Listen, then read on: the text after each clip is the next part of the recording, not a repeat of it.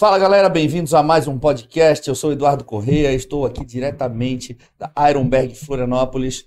E hoje, tirando dúvidas da galera, meu convidado já praticamente, como é que chama? Da casa, né? É, da casa já. Não, mas tem um nome para isso. É... Ah, sei lá. Uso do capião. Como é que é o DJ? Residente? Ah, Resi- sim. Residente Gabriel Kaminski. Boa noite, galera. E no meu corner direito, pesando 87 quilos, 88 agora. Felipe Faixa. 88? Foi Felipe. Faixa Preta, vulgo musculação faixa 88 de preta. tênis com o celular no bolso.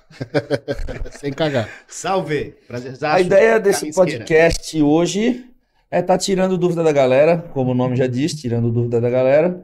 Então a gente vai estar aqui discutindo alguns assuntos, falando como a gente sempre faz.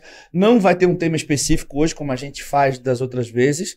A gente deixou o tema bem abrangente, justamente para poder estar sanando a dúvida da galera com relação a todas as as possíveis, né, que a gente pode que a gente pode fazer, diferente de alguma apologia à droga, a gente está aqui para salvar vidas e evitar que vocês façam cagadas na vida de vocês, que é o que a gente mais vê por aí.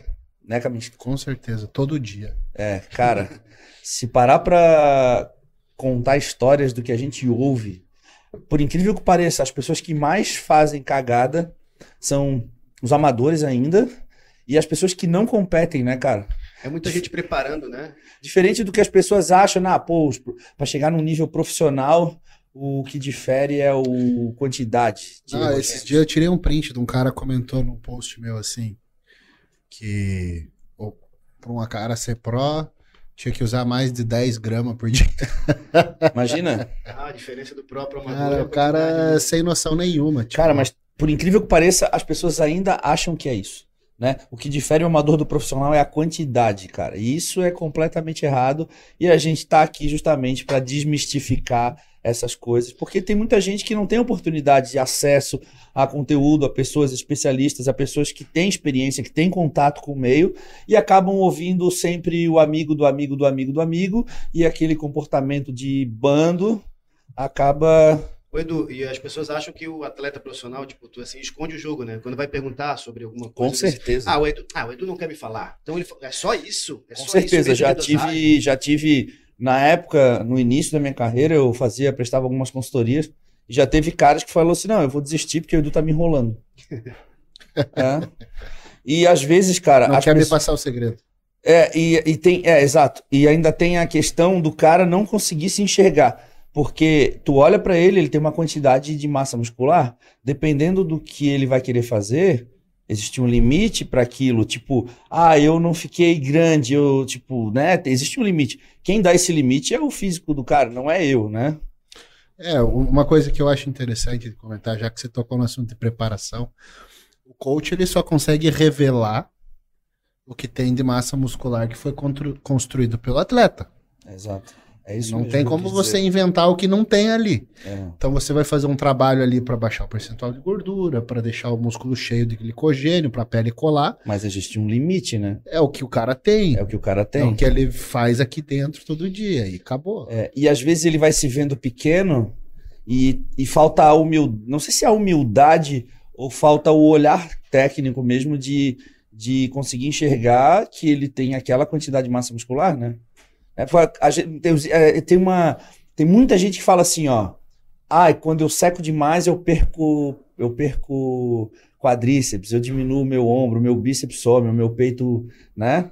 Tudo bem, existem casos que o atleta está mais depletado, é normal. Algum grupo muscular, né, ficar um pouco mais flat.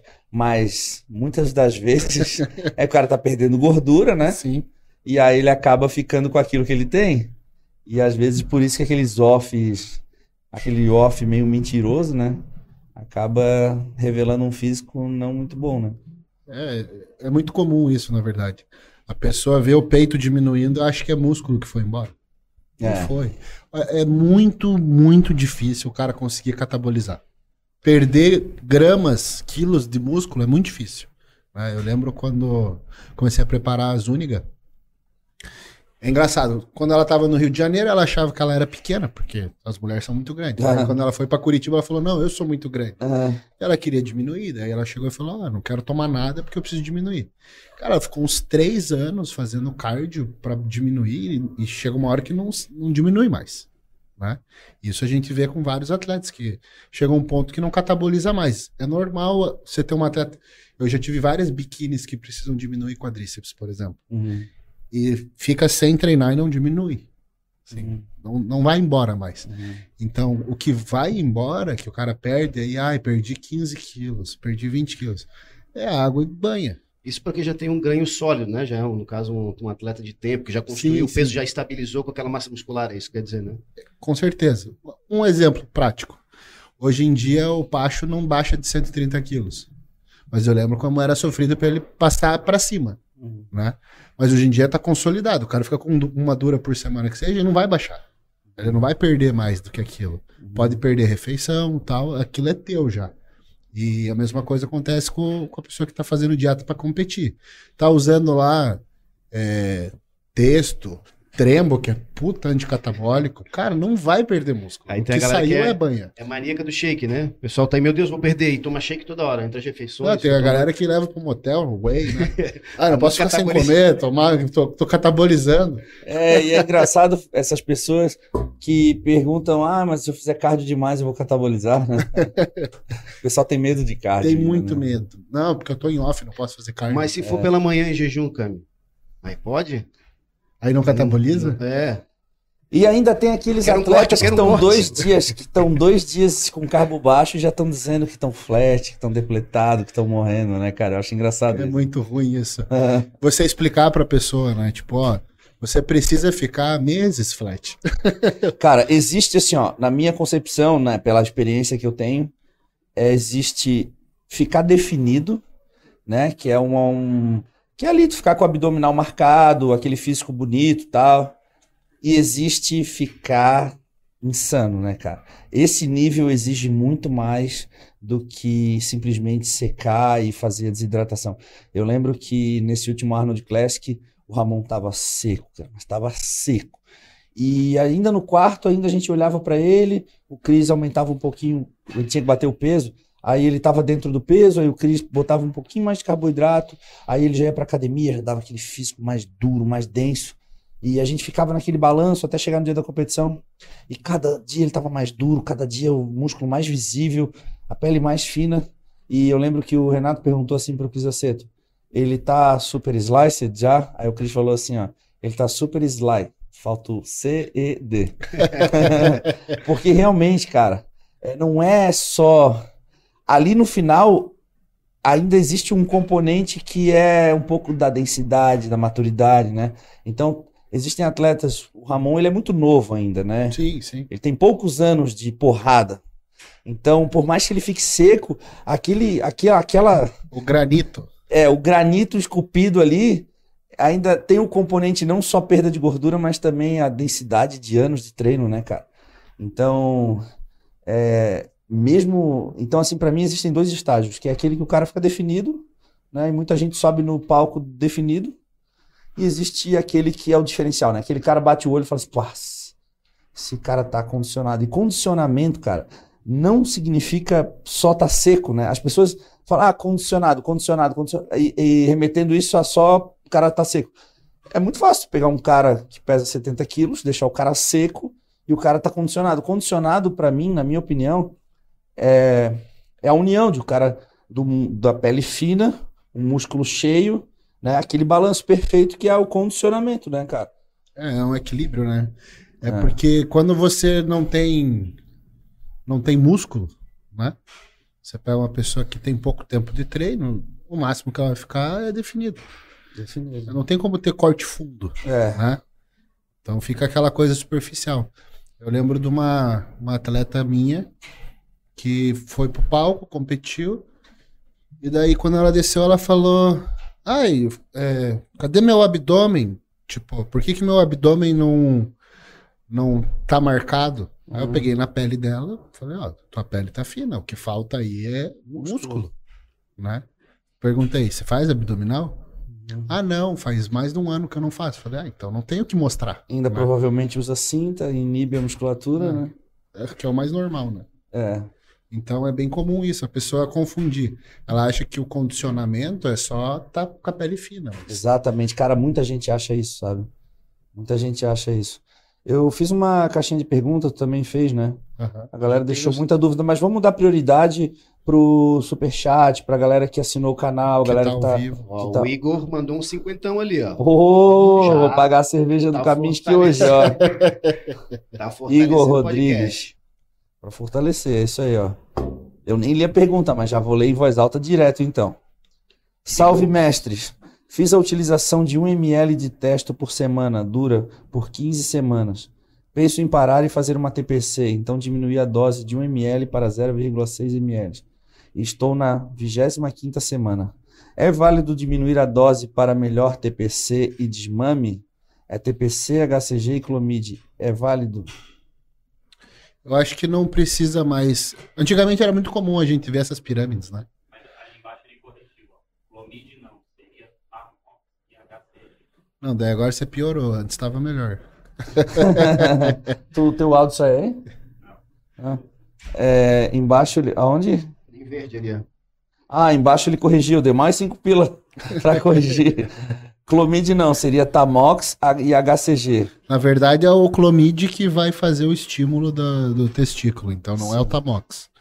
É, a questão é, era comum, lembra antigamente aqueles ciclos pirâmide, assim, semana tal a tal, tantos 12 miligramas, daí depois sobe para tanto, sobe para depois. Cara, não faz mais sentido isso, assim, porque assim, vamos falar da entrada e da saída do ciclo. Qualquer quantidade de exógeno vai inibir o ciclo de qualquer jeito. Você começar a inibir o ciclo, o teu eixo, com uma pouca dose de droga que não vai fazer efeito nenhum, é só perder tempo. Então, o ideal é você já entrar com uma dose que seja efetiva. Então não tem por que fazer aquela coisa de subir para chegar na dose. E a questão Até de porque você o que conta é o é a meia vida, né? É, é o empilhamento, ciclo de né? meia vida, né? Então você vai ter a estabilização ali do hormônio com quatro meias vidas. Isso dá quantas semanas? Uns três meses? Aí depende do Depende- Não, no tá caso da. Dura Teston ali. A dura, vamos dizer que a média dos ésteres seja cinco dias. Então no vigésimo dia ele começou a estar estável. né? E da mesma, da mesma forma que você tem o empilhamento para começar a fazer efeito, a hora que você suspender a droga, ela, ela já vai decair dessa forma, como se fosse um fim de uma pirâmide. Uhum. Porque a meia-vida é assim: você vai cair metade, depois um quarto, depois um oitavo, ela já vai ter esse decaimento. Então você não precisa fazer esse desmame assim Uhum. né? Você pode suspender o uso e aí você conta 7 a 10 meias vidas para começar uma TPC decente. Então, aí tem vários jeitos de fazer TPC. Hoje em dia tem TPC que faz com gel, HCG, E, e eu tenho a impressão que cada corpo responde de uma forma também, né? Eu, por exemplo, eu estava nesse período onde eu fiz várias cirurgias sem competir, eu fiz o uso de testo só como forma de manter um nível. é, na TRT. Isso. E mesmo assim, cara, é, teve um momento que eu estava aromatizando porque eu tinha que aumentar a testa. Então ali já era um indicativo de que eu não estava fazendo, a- que eu precisava de mais testa. E depois, mesmo com pouca testa, o meu eixo estava completamente inibido. Eu tive que, para fazer um tratamento para engravidar, eu tive que usar clomide, bastante clomide, principal, e HCG, né? Principalmente. Sim. E aí o tempo varia, né? De pessoa para pessoa. Eu demorei 12 semanas, que eu achei super rápido. Super rápido É. mediante o tempo de exposição, né? É, mas é que eu demorei 10 semanas para descobrir que tinha que transar também. Esqueci dessa parte. esqueci dessa parte, ninguém me falou. Ai, ai. É, mas então não precisa desmamar mais. O cara pode só cortar e esperar para começar a TPC. Então não precisaria ele ficar fazendo esse 0,6. Não. E aí não- e esse tamoxifeno que ele falou aqui?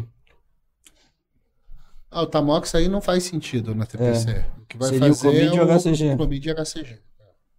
E aquela coisa, por quanto tempo depende muito de cada indivíduo Depende. também, né? Depende muito. Tem gente que volta rápido, tem gente que demora, tem gente que nunca mais volta e vai virar escravo da agulha. E aproveitando já aqui, ninguém perguntou, mas é muito engraçado que os atletas, alguns atletas, né? eles querem acabar o campeonato e eles querem ver o LH deles voltando a funcionar. tipo assim, aí faz tudo, né? Usa HCG, usa Clomid, perde um tempão. Aí beleza, me recuperei. E aí agora vou começar uma nova preparação, né, É, cara? O cara? O cara só quer ver assim, eu consigo voltar? Aham. Consigo. Ah, então beleza, então fecha tudo de novo. É. É bem sem noção. Cara, mas muita gente faz isso, cara. É que pô, eu penso assim, que se você vai emendar preparações, não tem por que você fazer uma TPC. Eu acho que é perda de tempo e perda de saúde. Porque é melhor você manter desligado do que ficar ligando e desligando assim. Eu não faço TPC. é, E eu, e eu fiz uma TPC pra engravidar e de- demorei 12 semanas. O que, que é 12 semanas pra 20 anos de uso? Exato. Então eu penso dessa forma. Eu acho que o dia que o cara quiser ter um filho, que é um bom motivo para ele fazer uma TPC, ele faz.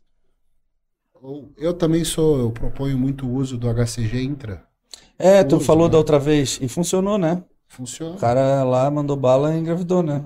Então, assim, ok, funciona. Agora, ficar ligando e desligando. se- Porque o problema é, é que as pessoas que, que começam a ciclar, elas acham que vão parar de ciclar, né? Então o cara faz um ciclo, faz TPC. Uhum. Aí ele já vê que o rendimento caiu no treino, perdeu massa, aí ele já emenda outro ciclo. Então, cara, se você for ficar emendando um ciclo atrás do outro, na minha concepção, você perde mais saúde quando você para, faz TPC e tenta recuperar da onde você estava no ciclo anterior, do que você só tirar o pé, mantém uma texto, né? Faz um cruise, deixa ficar tudo normal, os exames ficam bons. Você não perde tanto do ciclo que você ganhou, e aí você começa outro mais leve, porque essa arrancada, né? Para você chegar onde você parou, para daí tentar avançar mais um pouco, E essa oscilação, né? é isso aí que, que acaba com a saúde do cara. E o bolso, né, Cam? Eu vejo alguns, não, nem atletas, pessoas convencionais de academia que vão fazer um tratamento, direito vão com o médico, eu já vi, né? Casos ali, cara tem todos os, sei lá, ácido de aspartico, tríbulos e, e vários outros é, a fa- ali. É, o cara gasta A flora inteira no, sei, é, eu gasto não sei quantos mil reais para fazer a TPC dele ver o resultado dele caindo, assim, a performance também, aí ele, ah, eu vou voltar, vai possível. Aí fica nessa, nesse ciclo aí, né? Nessa, Ciclo de esse ciclos. é, ciclo de ciclos, é, não sabe pra onde vai, né? É, e assim, lembrando que tudo isso que tu tá falando, obviamente que é com acompanhamento, né? Lógico. Ninguém é vai por chegar conta. aqui e fazer do achismo, né? E tem uma pergunta aqui. Tem uma pergunta aqui pro Felipe. O André Luz está perguntando. É mais pro Felipe, né? Não, não, acho que não também. É, André Luz. Boa noite. Tenho perda de performance e apro... perda de performance e aproveitamento por fazer agachamento na barra guiada ao invés da livre. A gente estava falando disso essa semana, né? Do exercício livre e o exercício guiado. É até uma questão bem óbvia. Toda vez que você tiver um trilho, no caso, um Se eu perguntar guiado- pro Caminhos que ele vai dizer, tá, vai pra barra livre, seu cavalo. É, eu- e a gente falou sobre isso. A pessoa, ah, vou iniciar. Tu- mesmo falou. É, porque Inicia nos exercícios livres, eu, básicos. eu recebi uma caixinha de perguntas essa semana, o cara perguntando assim, quando que eu devo migrar da barra guiada pra livre? Eu falei, mas quem disse que tu precisa começar na guiada? Ah, Na minha, na minha, na minha opinião, o cara começando na guiada, ele tá desaprendendo a agachar. Que é um movimento mais Agora, básico. o cara assim. que já sabe agachar, ele sair da barra livre e ir pra guiada por alguma razão, ah, hoje eu tô com a minha lombar cansada, com desconforto no joelho, eu vou hoje agachar na guiada. Mas ele sabe agachar. Então ele vai se posicionar praticamente embaixo da barra e sair com o quadril. Diferente daquelas pessoas que colocam o pé lá na frente, frente. né? Pode piorar muito a situação. Né? Pode piorar a situação. seguro, Porque eu não preciso estabilizar tanto o movimento. Vai lá, É. ação e reação empurrando o solo lá. Não, se o cara aprende na guiada, digamos que o cara nunca agachou livre, Ele aprende na guiada. Aí ele tá lá pondo 100 quilos de cada lado e ele vai pôr 50 na livre. Ele vai cair pra trás. Ele vai cair pra trás, exatamente. Assim, ó, André, eu não vou conseguir falar pra ti que a barra guiada é melhor que a livre. É, eu não vou conseguir falar. Mas, por exemplo, hoje a minha opção é agachar na barra guiada.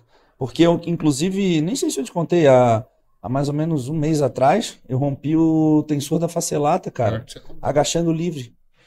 Pra, pra tu ver, o agachamento livre não dá pra, não dá pra jogar ali. É, Mas a questão é, tu já treina há anos, quantos agachamentos livres tu já fez. Então, já- Não, sim, eu já tenho a perna. Então a pergunta dele é performance e resultado. Né? Performance em si, tu consegue performar e ter resultado hoje sem fazer o agachamento livre.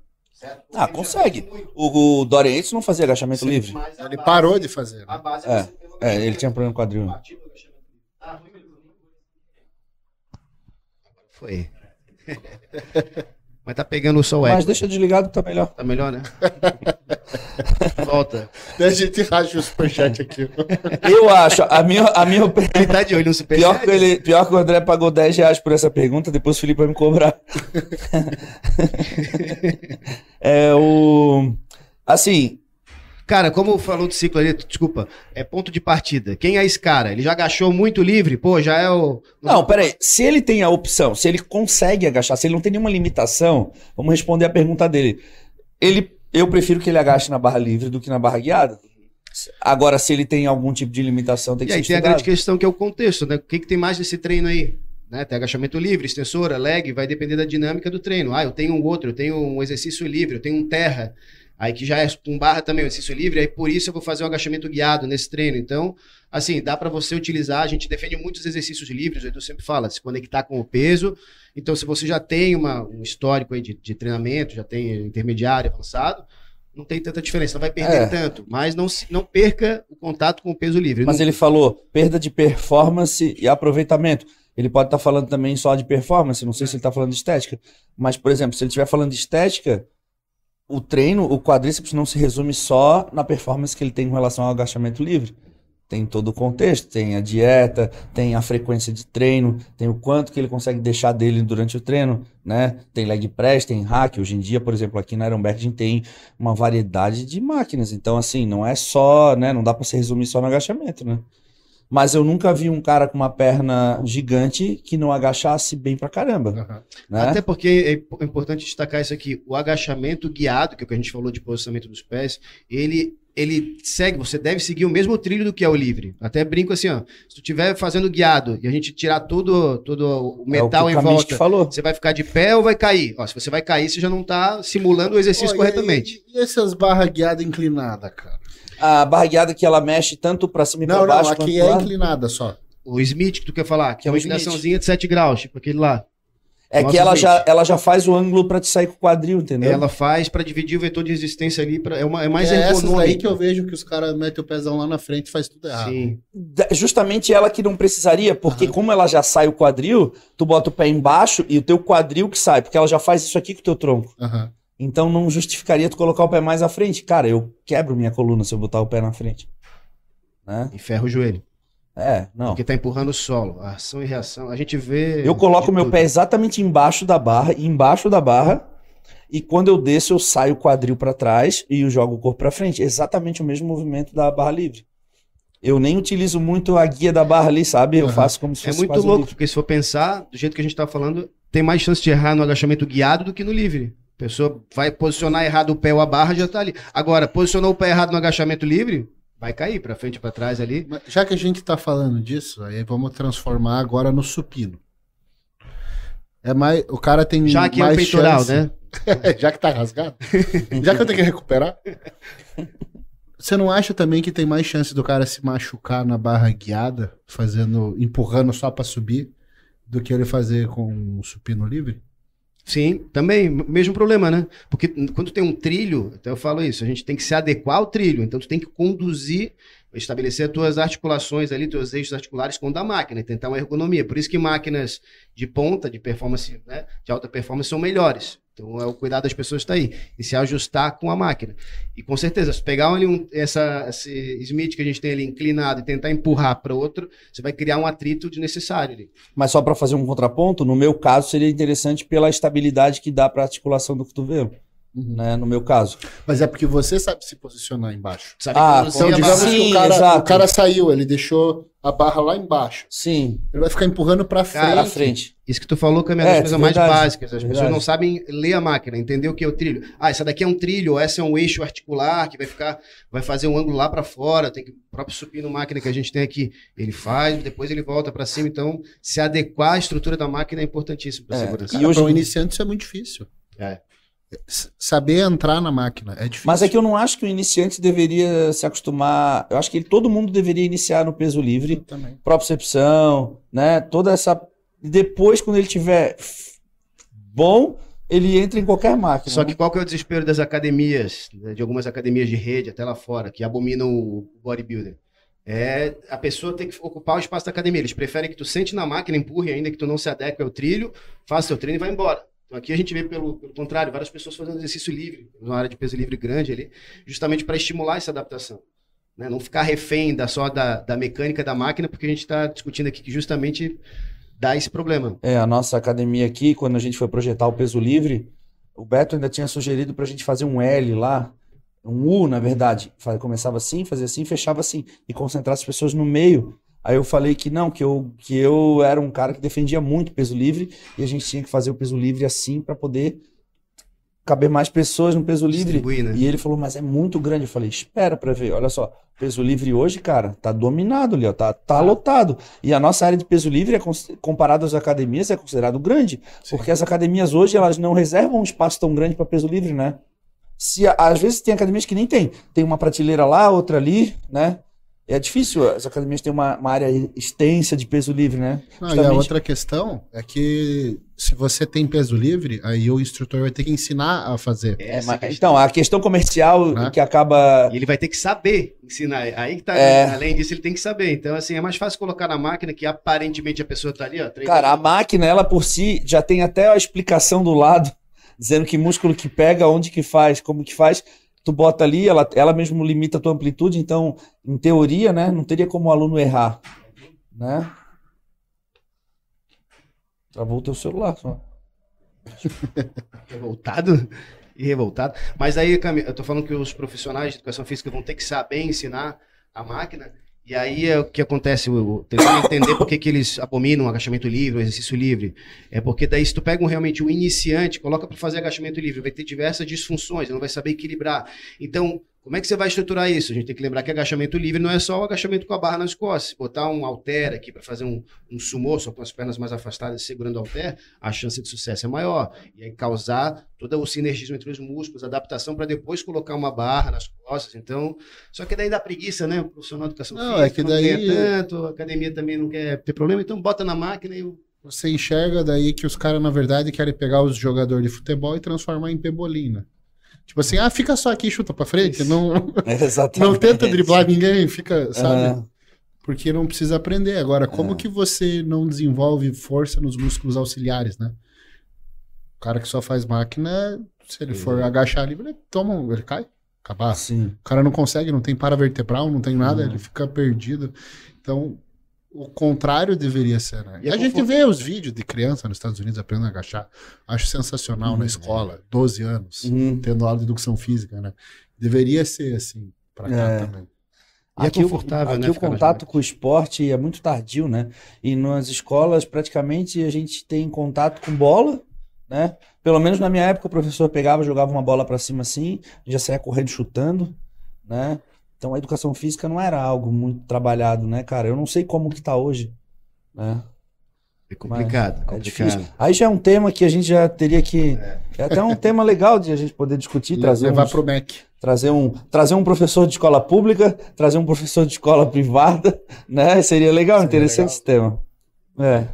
Cara, tem muita pergunta. Eu tenho bastante pergunta lá no meu Instagram, cara, mas eu queria tentar é, prestigiar as pessoas que estão aqui no nosso. Eu tenho uma boa pro Camiscão aqui, No ó, no nosso chat, chat, ó. laranja ali, ó. Alejandro Lopes Navia. Tá vendo aqui? É o laranjinha ali, ó. Mestres, qual é a melhor maneira de. é, obrigado, Alejandro. Mestres, qual é a melhor maneira de aproveitar um rebote pós-competição? Ao 100%, alimentação, hormônios, treino? Cara, minha opinião, a melhor maneira de aproveitar um rebote pós-competição é se manter treinando e alimento e comendo limpo. Eu acho até bom o cara ficar uns dias off de treino, sabia? Tu acha? Logo após o campeonato. Acho que pela questão da desidratação, às vezes o cara vai ter uma hipertensão, ele se expõe a um risco maior. Hum. E pela desidratação pode se machucar às vezes. Eu já vi muito assim. O cara é que aí, é que aí 10 depende do quilos. treino, né? É. Eu, por exemplo, cara, eu sou pirado, vou pra Vegas lá competir E, e aí a gente tá lá, porra, Las Vegas é uma cidade de 24 horas. A gente vai pro shopping, vai jantar com os amigos, acabou o campeonato e tal. Quando chega, tipo, uma da manhã, a gente olha todo mundo pro outro, cara, vamos treinar. Sabe? É sempre assim, a gente gosta. E é muito legal poder curtir um pouco o físico mais cheio e tal. E, e assim, só que é o seguinte, eu vou pra academia, meu treino é pump, é aquele treino tipo de jogar sangue, Sim. é aquele treino de justamente controlar um pouco essa essa como é que chama? Esse rebote, né? Então eu me sinto bem. Porra, eu gosto de chegar no hotel, eu tomo um banho, relaxo, durmo. Né? Eu, é que isso está inserido dentro da minha rotina. Mas realmente, eu vejo atletas acabando o campeonato treinando pesado, aí sim, eu, eu concordo também. Eu não. É, ele tá, fiz ele isso. tá frágil, né? É, pô, articulação. É, eu também não. Depende muito da preparação que ele teve também, né? Depende, é porque tem uma É, mas a gente parte do princípio que que fez o cara certo, fez né? uma coisa decente. É, mas não, também não dá pra assumir isso, porque a gente vê muita idiotice. É, é verdade, porque assim, ó, às vezes ele não tá bem condicionado, mas tu não sabe a quantidade de caralho que, de diurético que ele tomou, É. entendeu? E ele vai se expor igual. Então a gente- a gente escuta É. muito relato. O cara tá há 15 dias com diurético, tá tomando água destilada, tá com laxante. Você fala, cara, esse cara não tem condições de treinar. Tipo, ele tá querendo ficar doente ou se machucar. Então é perigoso. Mas eu acho que o cara até pensou a mais a longo prazo, assim, um rebote pós-competição, tipo, o ganho de peso, né? Sim. E é, fazendo o que você sempre faz, né? Treino, dieta e cardio. Cara, assim, ó, eu entro sempre muito seco, muito, muito, muito. Então, assim, ó, é quase inevitável eu não ter um rebote. Eu lembro que no dia seguinte da competição, cara, eu tô, meu olho fica lacrimejando, como se estivesse chorando. Porque eu fico muito seco, cara. Meu olho desidrata, eu fico vermelho, sabe? Então, assim, é o processo natural do meu corpo repondo os estoques.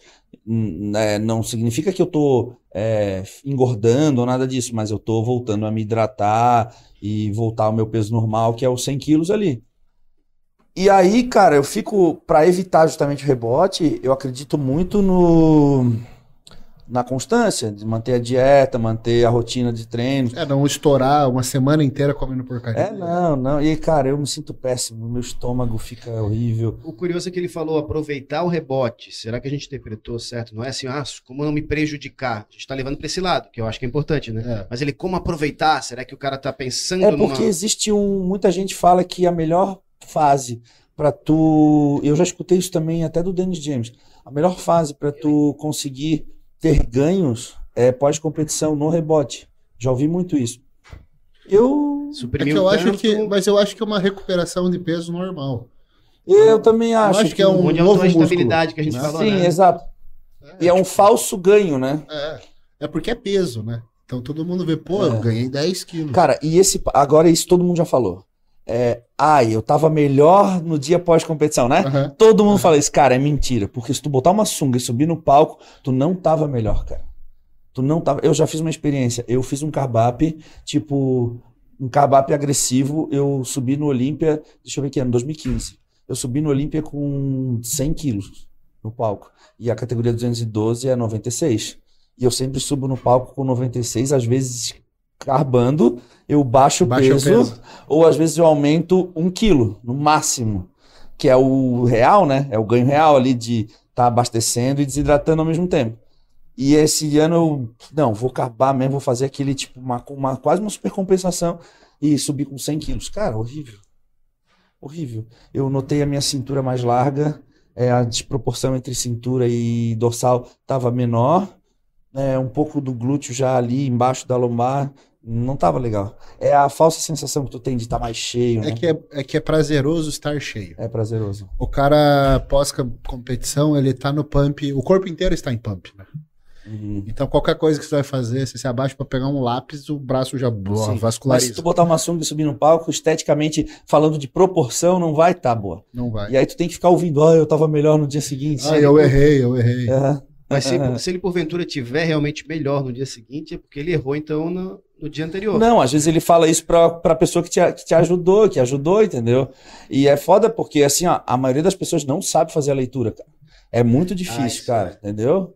Leitura do próprio corpo, do feedback. Eu mesmo, quando saio de uma competição, eu preciso de alguns dias para conseguir fazer a leitura, porque tu tá um pouco contaminado com o que tu tá sentindo ainda. Isso. Não tô falando sentimento de tristeza, alegria, tô falando com o que tu tá sentindo fisicamente. É confunde um pouco. E, é- e é ruim pro coach escutar o relato do atleta. Horrível. Tipo, o atleta chega, não, eu tô muito bem isso. E aí você já se contamina um pouco. Sim. Então, até você me ajudou já nisso. Falando assim, ó, não escuta o que o cara tá falando, que ele tá emocionado. Dá uma olhada de longe, assim, pra ver se é isso mesmo que o cara tá falando. Porque a pessoa, às vezes, ela tá tão empolgada e ela tem, às vezes, partes boas, né? Então o cara não tá inteiro bom, mas ele tem uma parte muito boa. Então se o Aí cara ele tá fica com a ali- lombar fudida, Só ele fica ali, olha aqui, olha aqui minha lombar. Cara, você tem que ver o resto físico, né? Eu lembro quando o Ramon, o Ramon veio pra cá nesse, nesse camp que ele fez aqui. Cara, ele tava incrível. O Ramon é incrível, velho. Tipo, ele é fora da curva.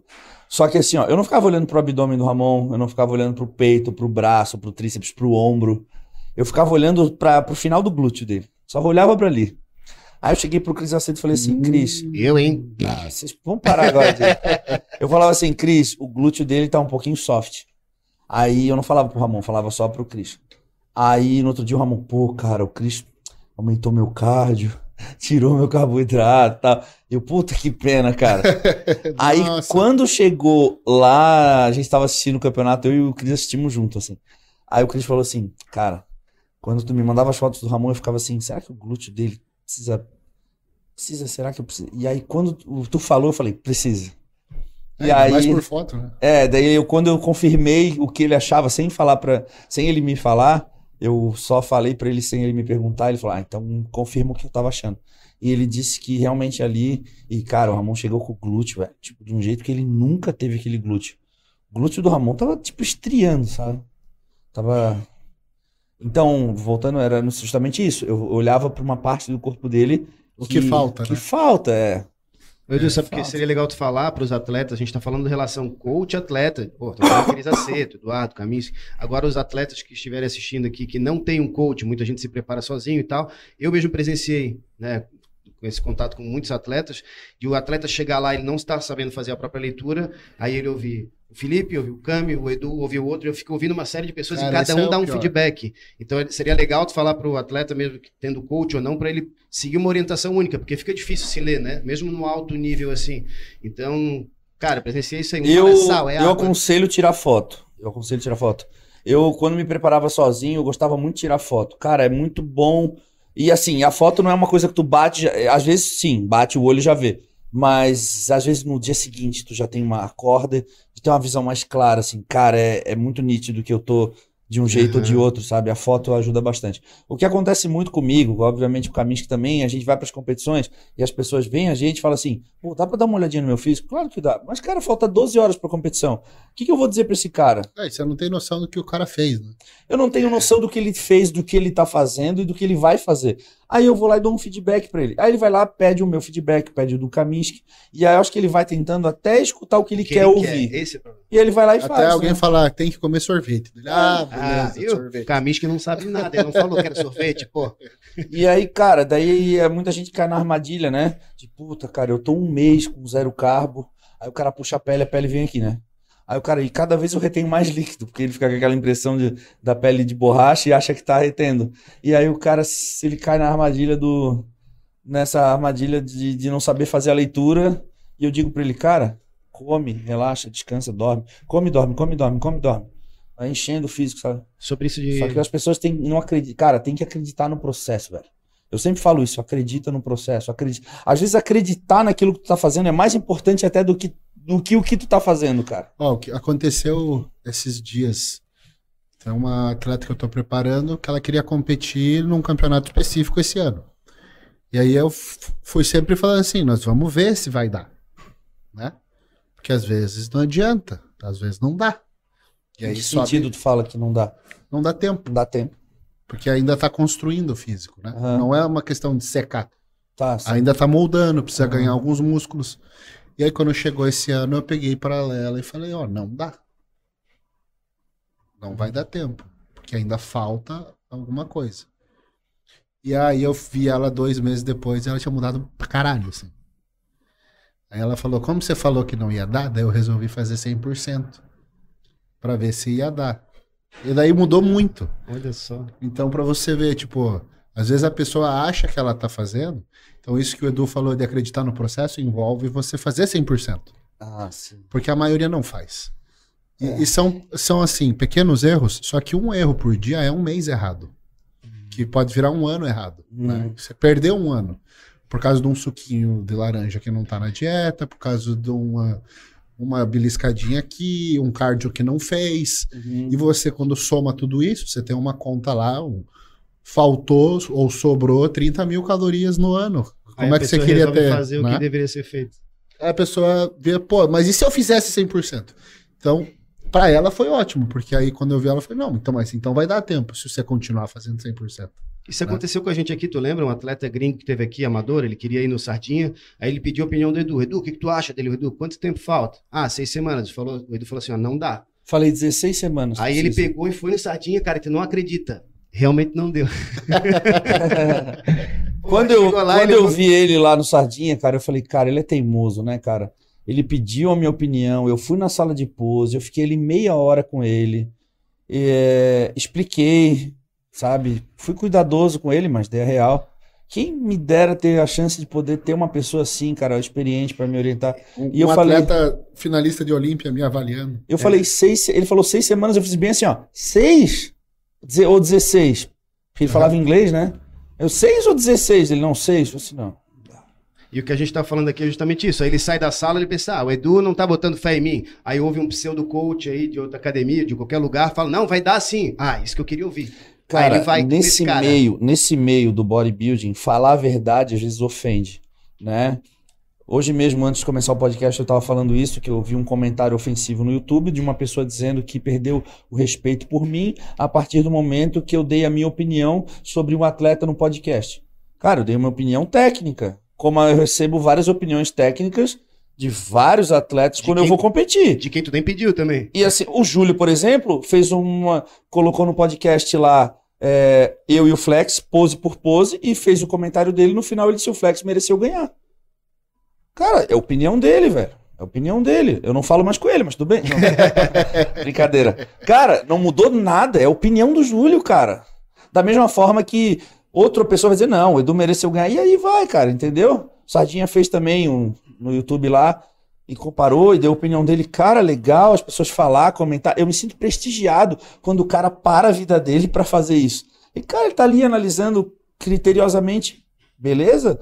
Agora, esse meio, cara, ofende falar a verdade, sabe, cara? E eu não vou mudar meu jeito de ser porque não faz sentido. A gente tem que ficar batalhando porque a maior parte das pessoas ainda não entendem. Então, cabe a nós, que sabe, poder passar isso para as pessoas como uma informação correta, né? E não ficar, ah, eu tenho que passar a mão na cabeça desse atleta por- porque as pessoas vão, não vão gostar que eu vou falar. Ah, óbvio eu não vou ofender, é comentário técnico, né? É que no palco, não importa teu Instagram. Não importa nada, meu. Não importa o que aconteceu, se fez cirurgia, se tu superou. Não é história de superação, é físico, velho. Exato. Então, não adianta. Se a gente quer que o, que o fisiculturismo no Brasil seja profissional, então a gente tem que dar opiniões profissionais. Mas eu acho que as pessoas, cara, os- a própria torcida, vamos dizer assim, Aham. É, é, o- é o nosso papel, poder levar informação a essa torcida, mas eu acho que as pessoas têm que estudar um pouco mais sobre bodybuilding para poder emitir uma opinião, sabe, cara? Porque tem muita gente, é, e infelizmente tem muita gente também que tem um canal com mais seguidores e acabam propagando informações também não tão corretas, sabe? Ah, a gente- pessoa que nem fre... Não frequenta. dizer. não frequenta. É engraçado assim, por exemplo, voltando à situação do, do atleta que você viu e disse que não dá tempo. Eu já escutei muitas vezes a pessoa dar uma opinião baseada em algo que ela nunca fez. Então, por exemplo, você pega um atleta que diz assim, não vai dar tempo. Aí chega um Zé Ruela e fala, não, mas se colocar T3 e GH vai dar tempo. Mas olha pro cara assim, tá, o que, que você entende sobre T3 e GH? Você já usou? Você sabe que efeito que vai dar? Você tem alguma experiência com isso? Porque a gente escuta isso direto. Então as pessoas pegam o que elas não sabem resolver e põem um poder místico. Tipo assim, ah não, mas se puser GH vai dar certo. E mesmo que ela tenha feito nela, né, Cami? Mesmo, não, eu fiz e deu certo em mim. Ué, mas quem disse que é essa manobra que a pessoa precisa, né? Sim, quem disse Não, que mas foi não, mas não, a parte do tempo não fez. É, a então. maior parte do tempo a pessoa Não, nunca, tá nunca teve contato E com aí nada a pessoa disso. vai tomar um GH, vai reter líquido, mas, mas peraí, GH não seca? Eu tô retendo líquido, né? Falta 10 semanas, o cara acha que o GH vai fazer alguma coisa. Não, ele É. só vai É atrapalhar. isso, cara. É isso. E aí cabe a gente estar aqui o tempo todo, cara, falando, batendo na tecla, dando opinião, explicando para as pessoas, porque realmente tem muita informação errada. E as pessoas hoje elas se contaminam muito com a história, com a popularidade, ou com o chororô, enfim. Eu mesmo falo pro Felipe, cara, a gente tá, a gente tá treinando para voltar a competir. E eu falo para ele, Felipe, ninguém quer saber se o Corrêa superou Dane-se, ninguém quer saber, cara. Ninguém vai chegar, não, mas peraí, o cara, pô, fez duas cirurgias e tá bem. Não quero que me falem isso. Eu quero dizer, não, o cara tá foda, nem, nem sei como é que ele chegou nesse nível. É isso, cara. Ninguém quer saber se ele passou, se ele superou, se. Ninguém quer saber, cara. E a gente tem que parar de ser tão emotivo nesse sentido e começar a analisar tecnicamente as coisas, entendeu? É pra E se a pessoa ela não está disposta a receber crítica e não ser avaliada, não, não tá sob, não, não, não, não, não conseguir é, se manter sob julgamento, ela não pode subir num Ah, palco, tá, cara. tá no lugar errado. Tá no lugar errado. né? Porque aqui é justamente subir num palco para ser avaliado. Avaliado, é isso. É. E hoje com a internet, transmissão 100% gratuita online para o Brasil inteiro, para o mundo inteiro, as pessoas estão assistindo em tempo real e estão ali, ó, já emitindo a sua opinião, É, entendeu? só que daí a, a pessoa que, que se presta a fazer um comentário, e todo mundo tem a liberdade disso, ela tem que ir no mínimo, aqueles mais adeptos, mais interessados, principalmente aqueles que produzem conteúdo, tem que ir no evento, cara. Tem que estar presente, porque é muito diferente. Tu assistir, pode ser em alta qualidade, a imagem, a foto, o que acontece lá em backstage, que todos aqui já viveram muito, é muito diferente. Tá ali no. no- Cara, é muito. Tem Cara, que tá- tem que estar presente. Existe a liberdade de expressão, todo mundo pode falar o que quiser, eu sei. Eu tô querendo dizer com relação ao engrandecimento do esporte, agregar valor ao nosso esporte. Eu tenho uma- o Hugo, cara, uma vez eu parei de seguir ele, alguma coisa assim, ele me chamou, cara, gente boa demais. Ele me chamou e falou assim: Edu, fiz alguma coisa, fiz algum comentário, tu parou de me seguir. Eu falei, irmão, eu- tava lá em Nova York, 2019, eu ia voltar a competir.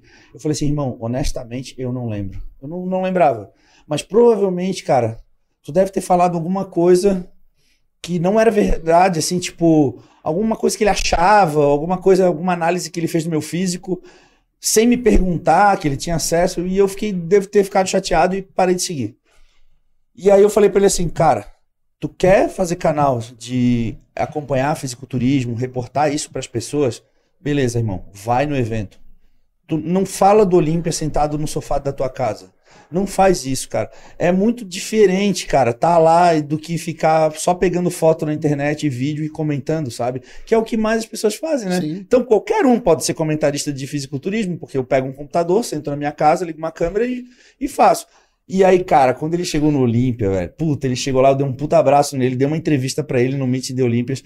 Primeira coisa que eu falei pra ele, irmão, parabéns, eu te admiro pra caralho, porque tu veio até aqui. Eu sei que é difícil, Las Vegas é longe pra caralho, é caro, e eu sei que ele tem dois filhos, eu na época eu acho que o menino, não sei nem se tinha nascido, mas provavelmente era bem pequeno. Eu falei, cara, eu sei das dificuldades, tu tá aqui hoje cobrindo o evento, parabéns, velho, porque o cara, isso sim é respeito ao público, sabe? O cara tá lá de perto vendo pra poder dizer pras pessoas que não têm oportunidade de estar lá. Então isso é legal. Porque, porra, cara, ah, o Edu tá exagerando, velho. A minha vida toda foi dedicada ao fisiculturismo.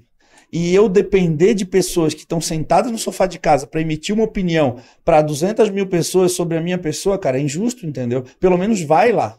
Vai lá e fala, foi assim, foi assado, entendeu? Não, e, e você assistir o evento, olhar para o palco é muito diferente. Então, às vezes, Total. en- entra um atleta que não consegue controlar as poses, digamos. O cara fica soltando o abdômen, é, não consegue prender a respiração, ou ele perde a contração. Tá horrível o físico dele. Só que em uma foto, ele sai todo travado. Uhum. E aí o cara do lado tá desarmado. E essa é a foto que ele vai postar e dizer que foi Tem garfado. Foi garfada, é, isso é. E isso acontece muito. Entram várias vezes. Você entra e vê o atleta e vê, puta, pena que não sabe posar. O físico, tesão. Mas perdeu ali, perdeu pela pose. Isso acontece muito, direto. E aí o cara que tá em casa, que ele só vê as fotos, ele não tem noção do que aconteceu. né? Ele não vê o que o árbitro viu. Ele não tá. Ou muitas vezes, quem tá ali na- bem na frente tá enxergando com a luz do palco alguma coisa que o resto não tá vendo. Que mesmo quem tá no evento, mas sentou lá pra trás, não Isso, viu. se no próprio evento já faz diferença, imagina. Então, Cara, e assim, ó, pode perceber. É, quando tu olha pro palco, tu tá bem perto do palco. Hoje em dia a gente tem a opção de poder ver de, assim, diretamente pro palco e olhar pro telão, né? Tu já reparou que o telão é a imagem do telão, que é a mesma que as pessoas veem em casa, é mais contrastado? Isso favorece o atleta que está menos definido. É, em casa, a imagem da TV ela favorece o atleta menos condicionado pelo contraste da imagem. Então, tipo, ela equaliza a definição. ela equaliza a definição, enquanto ao vivo é muito discrepante a definição. É, que campeonato, por exemplo, New York Pro. O New York Pro. Não, New York Pro não, porque em casa estava bem discrepante a diferença de condicionamento. Mas era pessoalmente era muito maior, né? Uhum. Pessoalmente era Uhum, muito uhum. maior. E em casa, ok. Mas assim, não, é. Tanto que vaiaram não, os- todo mundo lá na hora, tipo, vai mais vai. Então, e esse tipo de coisa, quando você tá no evento, que é, é nítido pra todo mundo o resultado. E aí, quando a Isso. arbitragem erra, pô, todo mundo vai. E isso eu vi no Olímpia acontecer Uhum. mais de uma vez e, e, e fica óbvio assim, porra, não, era pra ter sido o cara ali, Uhum. sabe? Só que Então- vai pra internet e perde esse, Sim, esse impacto que é do, do momento ali, né? É, cara, é muito diferente, cara. é o muito lado diferente. bom, fazendo um contraponto aqui desses comentários, não só o pessoal que produz conteúdo, mas daí do público final, que chega a ser um pouco cômico, é o que a gente recebe de mensagem, né? Por exemplo, quando o Ramon tava aqui, as pessoas desesperadas, meu Deus, Correia, o braço do Ramon tem que girar mais na pose, tá faltando. Então é um lado legal, as pessoas querendo torcer e tal, além da- do seu próprio conhecimento, digamos assim. Só que aí a gente entra nessa questão que a gente colocou, da produção de conteúdo ser um pouquinho mais cuidadoso. Temos aqui várias Cara, mas eu acho que isso mesa. é, isso é resultado da. Da. Como que fala? Da exposição. Né? A gente está expondo mais. é, como tu mesmo disse, falando do Ramon aqui, a gente está sobre uma exposição muito maior, a gente está mostrando o dia a dia. Então, isso faz das pessoas quererem participar, se sentirem um pouco coach e querer. Eu vou dar uma dica: as pessoas mandam música. Ah, eu prefiro uma música, manda pro Ramon para pousar com essa música. As pessoas mandam música, cara.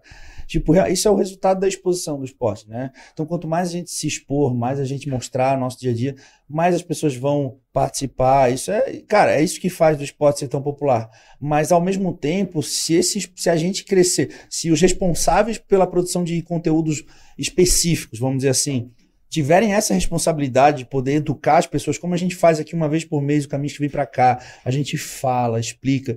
Isso é muito engrandecedor para o esporte, entende?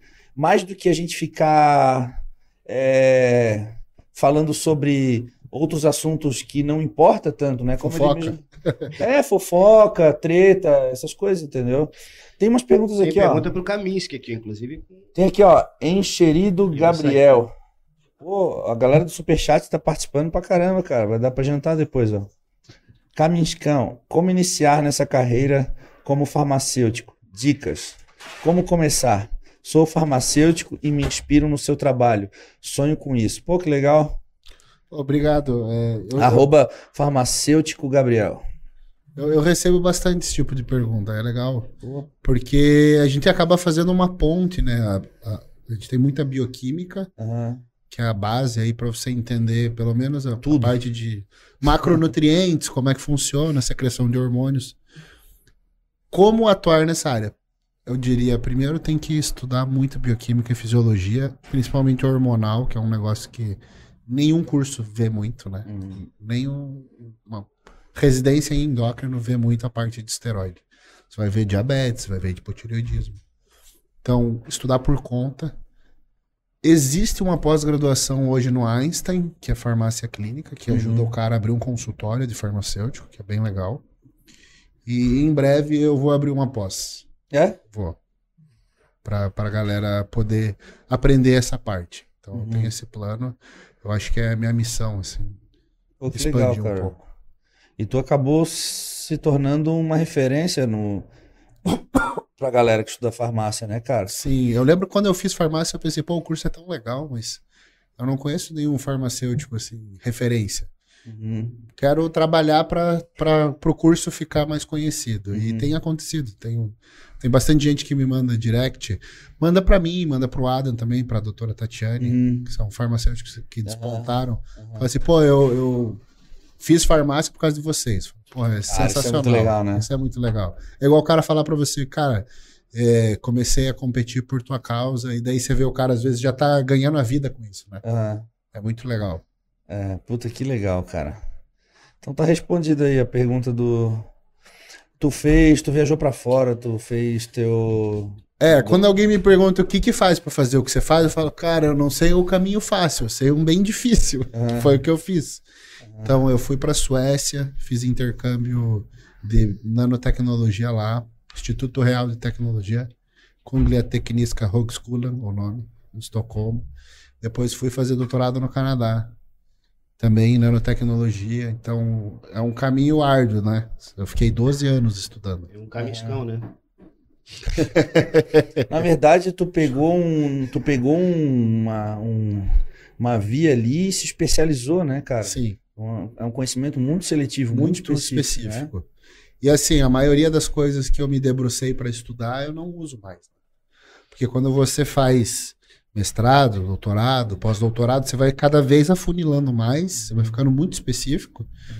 E você sabe muito, muito de uma coisa só. Uhum, Você não sabe um pouco de cada coisa. uhum. E aí, por causa da minha amizade com o pessoal do fisiculturismo, eu resolvi migrar para essa área. Uhum. Então, E nesse processo, desculpa, tu conseguiu estudar o que tu queria? Porque muitas vezes do ensino formal, mestrado, ah, tu tem que seguir, segue isso aqui, estuda isso aqui pra mim. então eu, eu ia mesclando. Tu conseguiu. Então, por exemplo, o laboratório que eu tava era físico-química. É Pedrada, assim. Eu brincava que eu nem era, nem era farmacêutico mais, eu era físico. Então, o que, que eu fazia? Tá, eu vou desenvolver umas nanopartículas, mas eu vou puxar um negócio que eu gosto. Então, eu vou pegar peptídeos. Então, eu vou fazer nanopartícula de peptídeo. Uhum. Então, eu mesclava, pegava o que eu tinha que fazer, que era o, o que o meu orientador fazia, mas vou colocar uns negócios que eu gosto junto. Entendi. Então ainda tenho algumas ideias que eu quero partir para pesquisa para eu, pra eu orientar algum aluno de mestrado, de doutorado, na área de. O meu orientador é, é um laboratório de bioequivalência e biodisponibilidade. Então avaliar assim, primobolan oral versus injetável versus sublingual, qual, qual é a dose que chega no sangue, qual é a meia-vida de cada via de administração. Então, isso é uma coisa que eu, eu consigo pegar a estrutura do meu orientador Uhum. e pôr um negócio que eu gosto, pra gente poder. Porque senão fica muito chato. Pós-graduação, o cara que fica fazendo mestrado e doutorado num negócio que ele não gosta é muito sofrido. Sim. É horrível. E aí, como que, é, como que dentro da farmácia, na verdade fora da, aí já um pouco saindo da farmácia, como que tu criou essa, essa, esse, esse olhar clínico dos atletas? Como é que tu começou a fazer essa leitura de condicionamento físico e conseguiu Essa expertise, né? buscar, é, e conseguiu buscar no, naquilo que tu estudou? Ciclo de amizade, né? Você vê, Curitiba acabou virando um, um polo de fisiculturismo. A gente tinha um grupo de amigos, eu, o Dudu, o Pacho, o Boaz, o Manu, todo mundo ali treinava na mesma academia, todo mundo amigo, se conhecia. Então a gente trocava muita informação, é, avaliava, um avaliava o atleta do outro. Então, a- até hoje, se eu vou viajar para algum campeonato que vai ter um atleta do Boaz ou um atleta do Pacho, de algum desse grupo, eu falo assim, ó, vê lá pra mim como é que tá, vai na pintura, vê se ficou legal. A gente faz muito isso. Se eu tiver algum atleta meu que vai competir num campeonato que eu sei que vai ter algum desses meus amigos, eu falo, ah, vai lá, vê pra mim, por favor. Confio no teu feedback, né? Então, a gente acabou crescendo junto. É legal que a gente vê assim, cada um hoje tá numa marca, tá trabalhando, tá Hum. cresceu bastante, mas veio de grupo de amigo. E muito por causa. O meu primeiro atleta foi o Pacho, né? Já errasse muito, Kaminsky. Muito. É legal falar isso, né? Porque a galera às vezes acha que, né, que tudo é. Não, eu, o que eu, o coitado do Pacho foi a minha cobaia. cara. Eu vejo assim, ó, se você quer saber o que que é sofrer, tem que ver o off que a gente fazia. Então, assim, o cara com 154 quilos, agachando, estourava o nariz dele, sangrando, ele não parava de agachar, tipo, no talo, assim, sabe? Um exagero de, de peso, não precisava ser tão pesado, não precisava Uhum. comer tanto. Foi sofrido, assim. Então hoje eu tenho certeza que ele tem uma abordagem diferente com os atletas dele. E eu teria tido outra com ele bem mais suave. Uhum, Mas foi importante para nós dois aprender daquele jeito. uhum. E era uma época que ninguém falava nada, né? Há poucos anos atrás você não tinha informação. Até porque a gente aprende mais com os nossos erros do que com os nossos acertos, Ah, né? com certeza. É. Mas os meus erros em mim, sabe? Tipo, eu usava insulina pra caramba, tive várias hipoglicemia, Hum. só que eu sabia o que fazer, pelo menos, pra não morrer. Sim, né? aham. Eu usava muito estimulante. Eu nunca passei pra ninguém algo que eu não fiz pior. aham, Então, se o cara acha, ah, isso aqui é difícil, eu falo, cara, aham. fiz muito pior que isso. E tô vivo.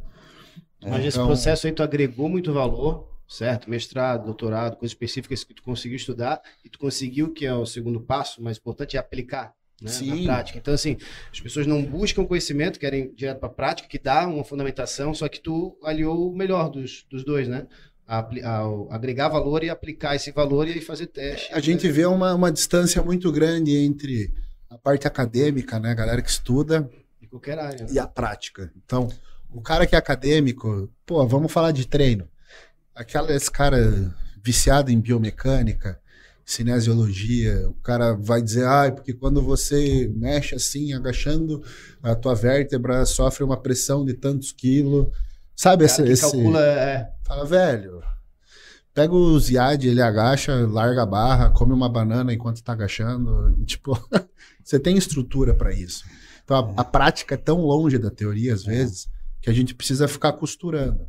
Então eu vejo uns caras assim, que eu acho legal o trampo, tipo o Jonato com Maradona, sabe? Pô, o Jonato é professor universitário, ele pega e vai lá na ponta num atleta para eles estudar junto. Quando a gente vê esse tipo de interação da, da parte acadêmica, com o cara que tá lá na ponta, com o atleta competindo, e tem uma troca de experiência, tipo, ah, por que, que eles desidratam? Como é que faz isso? Pô, então vamos estudar? Quais são Quem os eu fiz mecanismos? muito isso na minha vida foi com o Muzi, cara. Eu e o Muzi, a gente trocava muita ideia, assim. Hoje a gente só fala bosta. Tipo, já aprendemos. Na verdade, não sabe nada ainda. Mas, cara, é muito legal, porque o Muzi, apesar de ele ser, porra, tudo isso que as pessoas falam e ele é, é, ele é muito humilde, cara. Assim, tipo, ele, ele é aquele cara que ele, ele, ele olha pra ti, vê o que tu tá fazendo e ele quer aprender ainda, sabe? Ele não se coloca naquela situação de, Ele não vai julgar, né? não, Ah, isso tá errado. nem julgar e nem se coloca na posição de, de tipo, de, de ensinar, sabe? Ele sempre se coloca na posição de aprendiz, cara. E às vezes eu fico até assim, será que ele tá zoando com a minha cara? Será que ele quer ouvir o que eu falo? E é muito engraçado porque às vezes, cara, ele, eu falo pra ele o que eu faço e ele consegue através de ele, ele cria teoria pra entender aquilo que eu faço. E é muito legal porque tem várias coisas que eu passei pra ele que eu fiz que que ele falou, Edu, tu me ajudou demais, cara. Tipo assim, sabe? Por exemplo, ele. Coisa simples, mas assim, pra dar um exemplo só, pra não ficar só na. Ele acorda muito cedo, muito cedo, e ele não conseguia comer antes de treinar. Aí um dia ele foi lá em casa e ele viu que eu tomava café da manhã antes de dormir. Eu fazia um café da manhã à noite antes de dormir e fazia um outro de manhã. Ele falou, cara, sensacional. Ele foi pra casa, ele fazia um café da manhã antes de dormir e no outro dia ele treinava e o treino dele foi melhor. Ele falou assim, cara, às vezes coisas assim que, sabe, ideias que o cara, que o cara pega assim, o cara vai indo e vai descobrindo e vai fazendo e vai dando certo. Não, acho que um dia eu vou fazer um livro da minha conversa com ele no WhatsApp. Tipo, É muito legal isso, né? ele, eu aprendo muito com ele e ele, ele me faz umas perguntas que daí eu tenho que pensar pra responder, sabe? E daí os dois aprendem juntos. Às vezes ele me pergunta muito, eu tenho muita experiência prática. E às vezes ele pergunta porque ele quer saber qual foi a experiência, o que eu senti, porque às vezes ele não tem ah, ele- alguma, alguma situação específica, e aí ele. É que tu tem um caminho daí de uma resposta específica, né? Porque quando tu vai agregando conhecimento, tu tem várias formas de interpretar, e tu vai criando mais dúvidas e dúvidas, e, às vezes uma resposta simples, como tu fez ali, ah, eu faço isso, porra. Aí o caminho é esse. Né? Tu criou várias conexões ali, mas qual será? Aí tu dá uma aplicação prática. faz Mas assim, sentido. ó, pra, pra gente tirar um proveito dessa, desse devaneio, eu acho que o mais importante é o cara, se ele quer atuar numa área, ele tem que entender do que ele tá fazendo. Muito mais do que só ler, sabe? Sem dúvida. Então, essa parte de se forçar, cara, passa por uma preparação, prepara alguém. Não, não começa a vender um serviço que você não sabe fazer. Ó, o Cris Aceto, por exemplo, ele é PhD em nutrição. Só que isso não dá a ele o know-how que ele tem para preparar atleta. Sim. Porque não existe na faculdade é, nenhuma matéria ou disciplina que vai fazer nada perto do que a gente faz no fisiculturismo. Pelo contrário, né? Então, é que nem tu falou, cara, o relacionamento é a vivência do esporte, é errando, é testando, é fazendo, é vivendo, né? E é se interessar, sabe? Você perguntou como que eu desenvolvi olho, né? Cara, eu tenho, sei lá, 10 mil horas de vestiário de academia vendo shape. Sim. E é isso. É tipo você sentar lá, olha pro cara, não, contrai assim. Aí você, pô, pra completar o grupo de Curitiba tinha o Pagé ainda. Uhum. Então tinha alguém ia lá fazer aula com o Pagé. Cara, eu ia lá assistir. Ah, põe mais força no calcanhar. Arrasta o Isso. pé pra trás. É. Gira com o punho. Aí você vai pegando, pegando, pegando. Aí você vê, pô, ficou melhor mesmo, ficou melhor.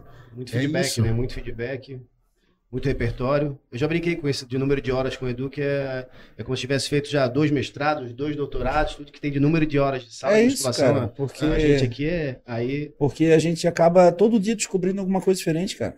E tem uma coisa interessante, complementando o que está falando, é se colocar na prática, mas entender que conhecimento é seletivo também. Eu não me meto na tua área, não que eu não possa, eu aprendo contigo. Só que, ah, quem quer saber tudo sobre tudo, eu quero agora o treinamento, a pose, isso, aquilo, às vezes não sabe nada. Não sobre sabe. Coisa, né? Então, se quem tem muita específico. certeza, quem tem muita certeza não sabe nada, né? É, Tipo, eu não tento me aventurar porque eu sei que, cara, se eu for, se eu for querer entender de ter, eu sempre a minha vida inteira trabalhei preparando atleta junto com um treinador. Então eu me dou muito bem com vários treinadores. tá? Tipo, ah, você vai fazer o treino, beleza? Eu cuido dessa parte aqui, tá tudo certo. Porque eu não consigo mergulhar com a mesma intensidade que eu mergulho em farmacologia em outra coisa. Sim. Porque eu não amo outra coisa como eu amo isso. Então eu não vou conseguir ser tão bom em outra coisa. E o que te busca de conhecimento em outra coisa é para fazer essa correlação com aquilo que tu bem domina, né? Que isso é o PhD, o filósofo doctor, ele, ele filosofa com qualquer coisa da, da especialidade dele, aprendendo com os demais. Né? E lógico que a gente tem curiosidade, né? Então, se eu tô treinando aqui, se eu, se eu vejo o Felipe treinando, eu vou perguntar, mas por que, que você pega assim e não assim? Por quê? Isso. Mas não é um negócio que eu vou pegar um livro e vou ficar. Isso. Sim, nem tudo tem que, né? É, nem tudo precisa de uma teoria para provar a eficiência daquilo, né? Aham. Vamos continuar aqui, ó. É, eu só vou pular essa do João Firmino, já respondo. Vamos aqui, ó. Igor Rodrigues. Cami, questão do clomide em uma TPC, ela pode causar problema de visão ou algo do tipo? Ou é conversa fiada isso? Ouvi de médicos isso. Nunca vi isso. Eu também nunca ouvi, não. Nunca ouvi. Olha, Eu já ouvi que boldenona deixa o cara cego. Já ouviu Sério? isso? É. Não, a ADE. ADE. ADE pode ADE. ser por hipervitaminose. Hipervitaminose eu também É. acredito que acho sim. Mas assim, o. Não? Não, esqueci. Per... Não, eu esqueci a pergunta mesmo. É, clomide pode Ah, causar. clomide. Clomide em uma TPC pode causar problema de visão. Eu nunca vou dizer que. Não. Porque assim, se você pegar e abrir a bula de qualquer medicamento, vai ter todos os colaterais. Tem um amigo que se, um cara que se formou comigo, que o trabalho dele é escrever bula. Né? Ele trabalha numa indústria farmacêutica escrevendo. Coisa chata, hein, velho? Cara, é horrível. Daí ele pegou e me falou assim, cara, na real eu meto tudo que dá pra ter. Porque se a pessoa Óbvio, tiver alguma óbvio. coisa que não tá na bula, daí eu vou perder milhões, tipo, eu vou ser processado. Muita gente tá sentindo aquilo que ele escreveu É, você só porque leu. Mas assim, você já começa, náusea, tontura, É. qualquer de coisa, dor de cabeça. morte. Minha mãe faz isso, ela me liga e fala assim: Eu tô sentindo, sei lá o quê, e eu acabei de ler na bula.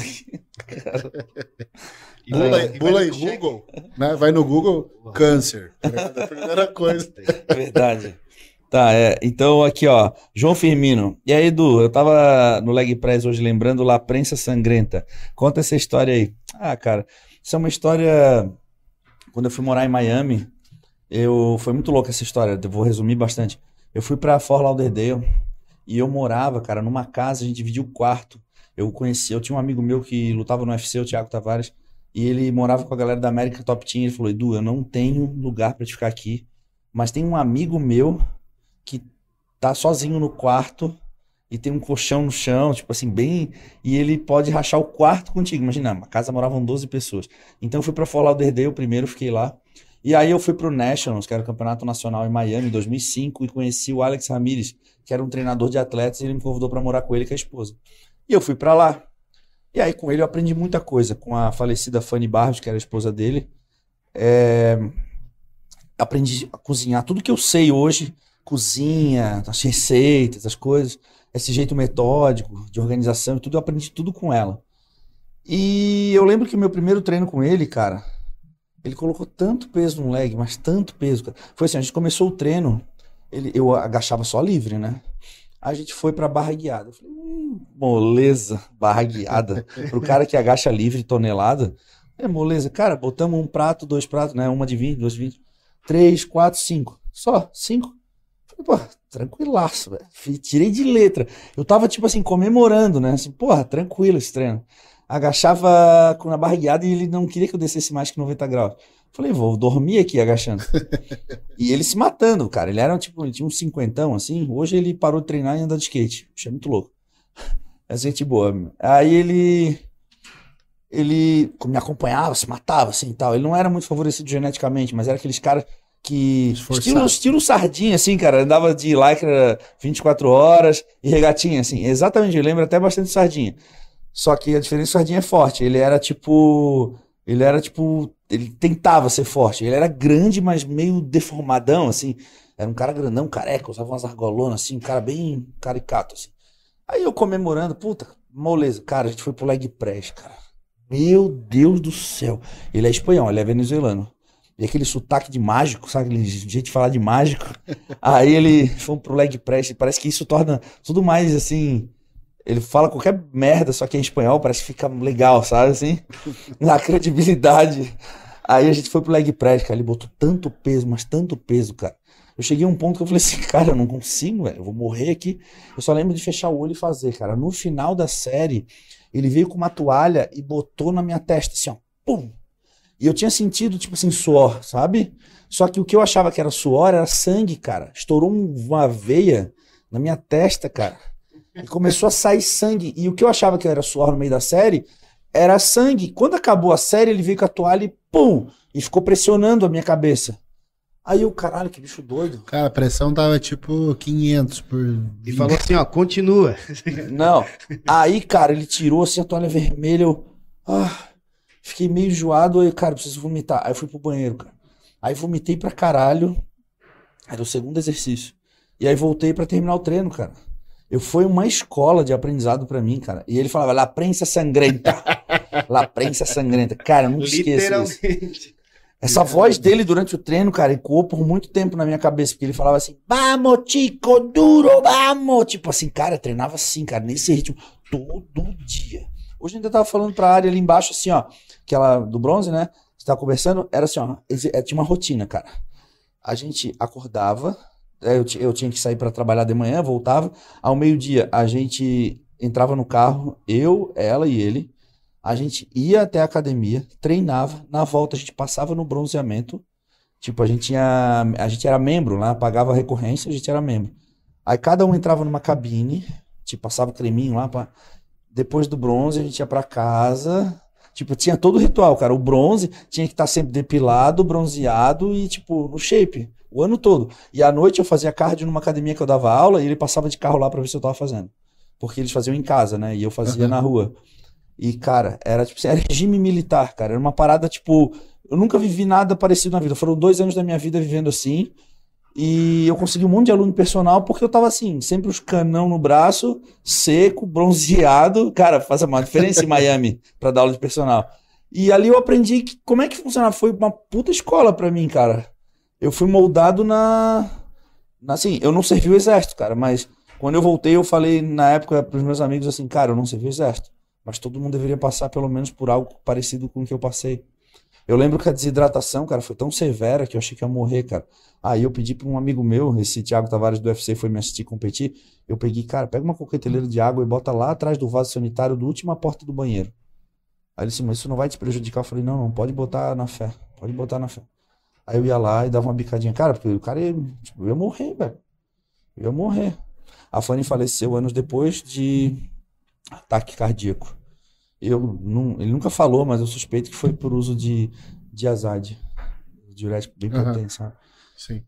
E toda vez que a gente fazia refeição livre, a gente usava o diazade, cara, mesmo em off, tipo assim, sabe? Caraca, tinha que estar seco o ano inteiro. cara tinha que estar seco, é, afeitado, tipo, depilado, e tinha que estar bronzeado, cara. Tipo, surreal. Era viver o bodybuilding na essência mesmo, assim, tipo. Porque antigamente era assim, né? Os caras treinavam, depois iam pro banho de sol, na época do Aham, Arnold, lembra? aham. Eu vivia algo parecido, cara, mas era. Era, é difícil, assim. Por isso que às vezes, cara, quando eu vejo os atletas, não, né? A gente até divide muita coisa sobre isso, não cuidando da pele, relaxados, né? Faz parte o cuidado da pele, né? Tudo isso faz parte do fisiculturismo. O fisiculturismo é tudo isso. Tudo bem. Eu vivi o extremo do negócio para aprender. Aquilo que a gente tá falando, a gente aprende errando, quebrando a cara, mas não dá para dizer que situações assim não criam pessoas totalmente fortes, né? E É que, na verdade, assim, não tem como dar errado se você fizer exatamente desse jeito. é, O problema é que as pessoas querem enfeitar o fisiculturismo. E não tem enfeite. não. É passar fome, depois comer quando não aguenta mais, é sentir dor no treino, é passar mal e continuar treinando. E as pessoas que mais resistem a, esse, a tudo isso, cara, são as pessoas que mais têm êxito, né? É matemática, velho. É fácil. Tudo bem que existem as exceções. Existia o Ronnie Coleman. Tudo bem que ele não era no sentido de, não de dor, mas existem exceções. Existem pessoas que são totalmente é, presenteadas de uma genética, né? Mas que eu quero dizer é que não é só o trabalho duro. Se a gente pegar, por exemplo, o Brent, ele não foi ao Mr. Olímpia, mas ele chegou a ser segundo no Mr. Olímpia em 2009, ficou só atrás do Jay Cutler, na melhor forma da vida do Jay Cutler em 2009, lembra? Aham. Então, assim, é, o cara chega lá, velho. O cara chega lá. Mesmo não tendo a melhor aptidão genética. Só que é aquela coisa, nem, nem todo mundo tá disposto a viver aquilo, né? É, e uma outra coisa que às vezes tem algum atleta, né? Igual esses dias teve uma atleta minha russa que ganhou um campeonato pro lá, daí o pessoal, ah, o quadríceps dela é muito grande, não sei o que. É muito grande. Só que assim, lá na Rússia eles curtem. Os árbitros lá deram pra ela porque acham legal. Uhum. E às vezes eu penso assim, quando, quando alguém reclama, né, de um atleta que tem um ponto muito forte e tem que equilibrar o resto do shape, eu sempre penso no Tom Platz. Falo assim, o Tom Platz ele, ele é conhecido hoje justamente por ser assimétrico. Então assim, ele sabia que ele não ia ganhar por falta de volume em cima para equiparar as pernas. Só que ele deixou a marca dele para sempre. Todo mundo vai sempre falar dele. Porque ele tinha esse ponto forte muito forte. Eu sou a favor de evidenciar os pontos fortes, sabia? Eu também. É, então, eu Quando eu era nisso. moleque, eu tinha, sei lá, 18 anos, eu ia estrear. Eu estreiei em 2001. Eu tinha 18 anos de idade. É, eu tinha, cara, eu tinha um braço muito grande. Hoje eu medi meu braço, eu não posso falar, vai sair no canal da Max. É, vai cair no canal. Pô, quase, cara, eu quase entreguei a thumb do negócio. Lembrou na hora. É, depois eu te conto. É, eu tinha o braço muito grande, cara. Sempre tive braço grande, sempre tive bração. E, e eu lembro que eu entrei na academia, eu tinha 37 de braço, nunca tinha treinado, 37. Aí, tipo, um mês de treino, dois, três meses de treino, eu tinha 41, 45, 47. Foi assim, cara, absurdo. E um moleque de 20 anos de idade. E aí, o que a gente tá falando? Esqueci. Evidenciar ponto forte. É, e aí teve uma época, cara, HCG não dá cegueira, mas dá queda de, de memória. Aí eu lembro que. O que a gente tá falando? Evidenciar os ponto pontos forte. Os pontos fortes. E o teu bíceps. Isso, isso. bíceps tá- Aí. Eu, hein? Tá maluco. Tá maluco? Aí. Vi só os pontos fortes. tá, pontos fortes.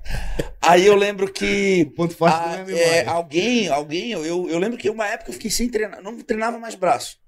Não treinava mais braço. E assim, nem era tão grande meu braço.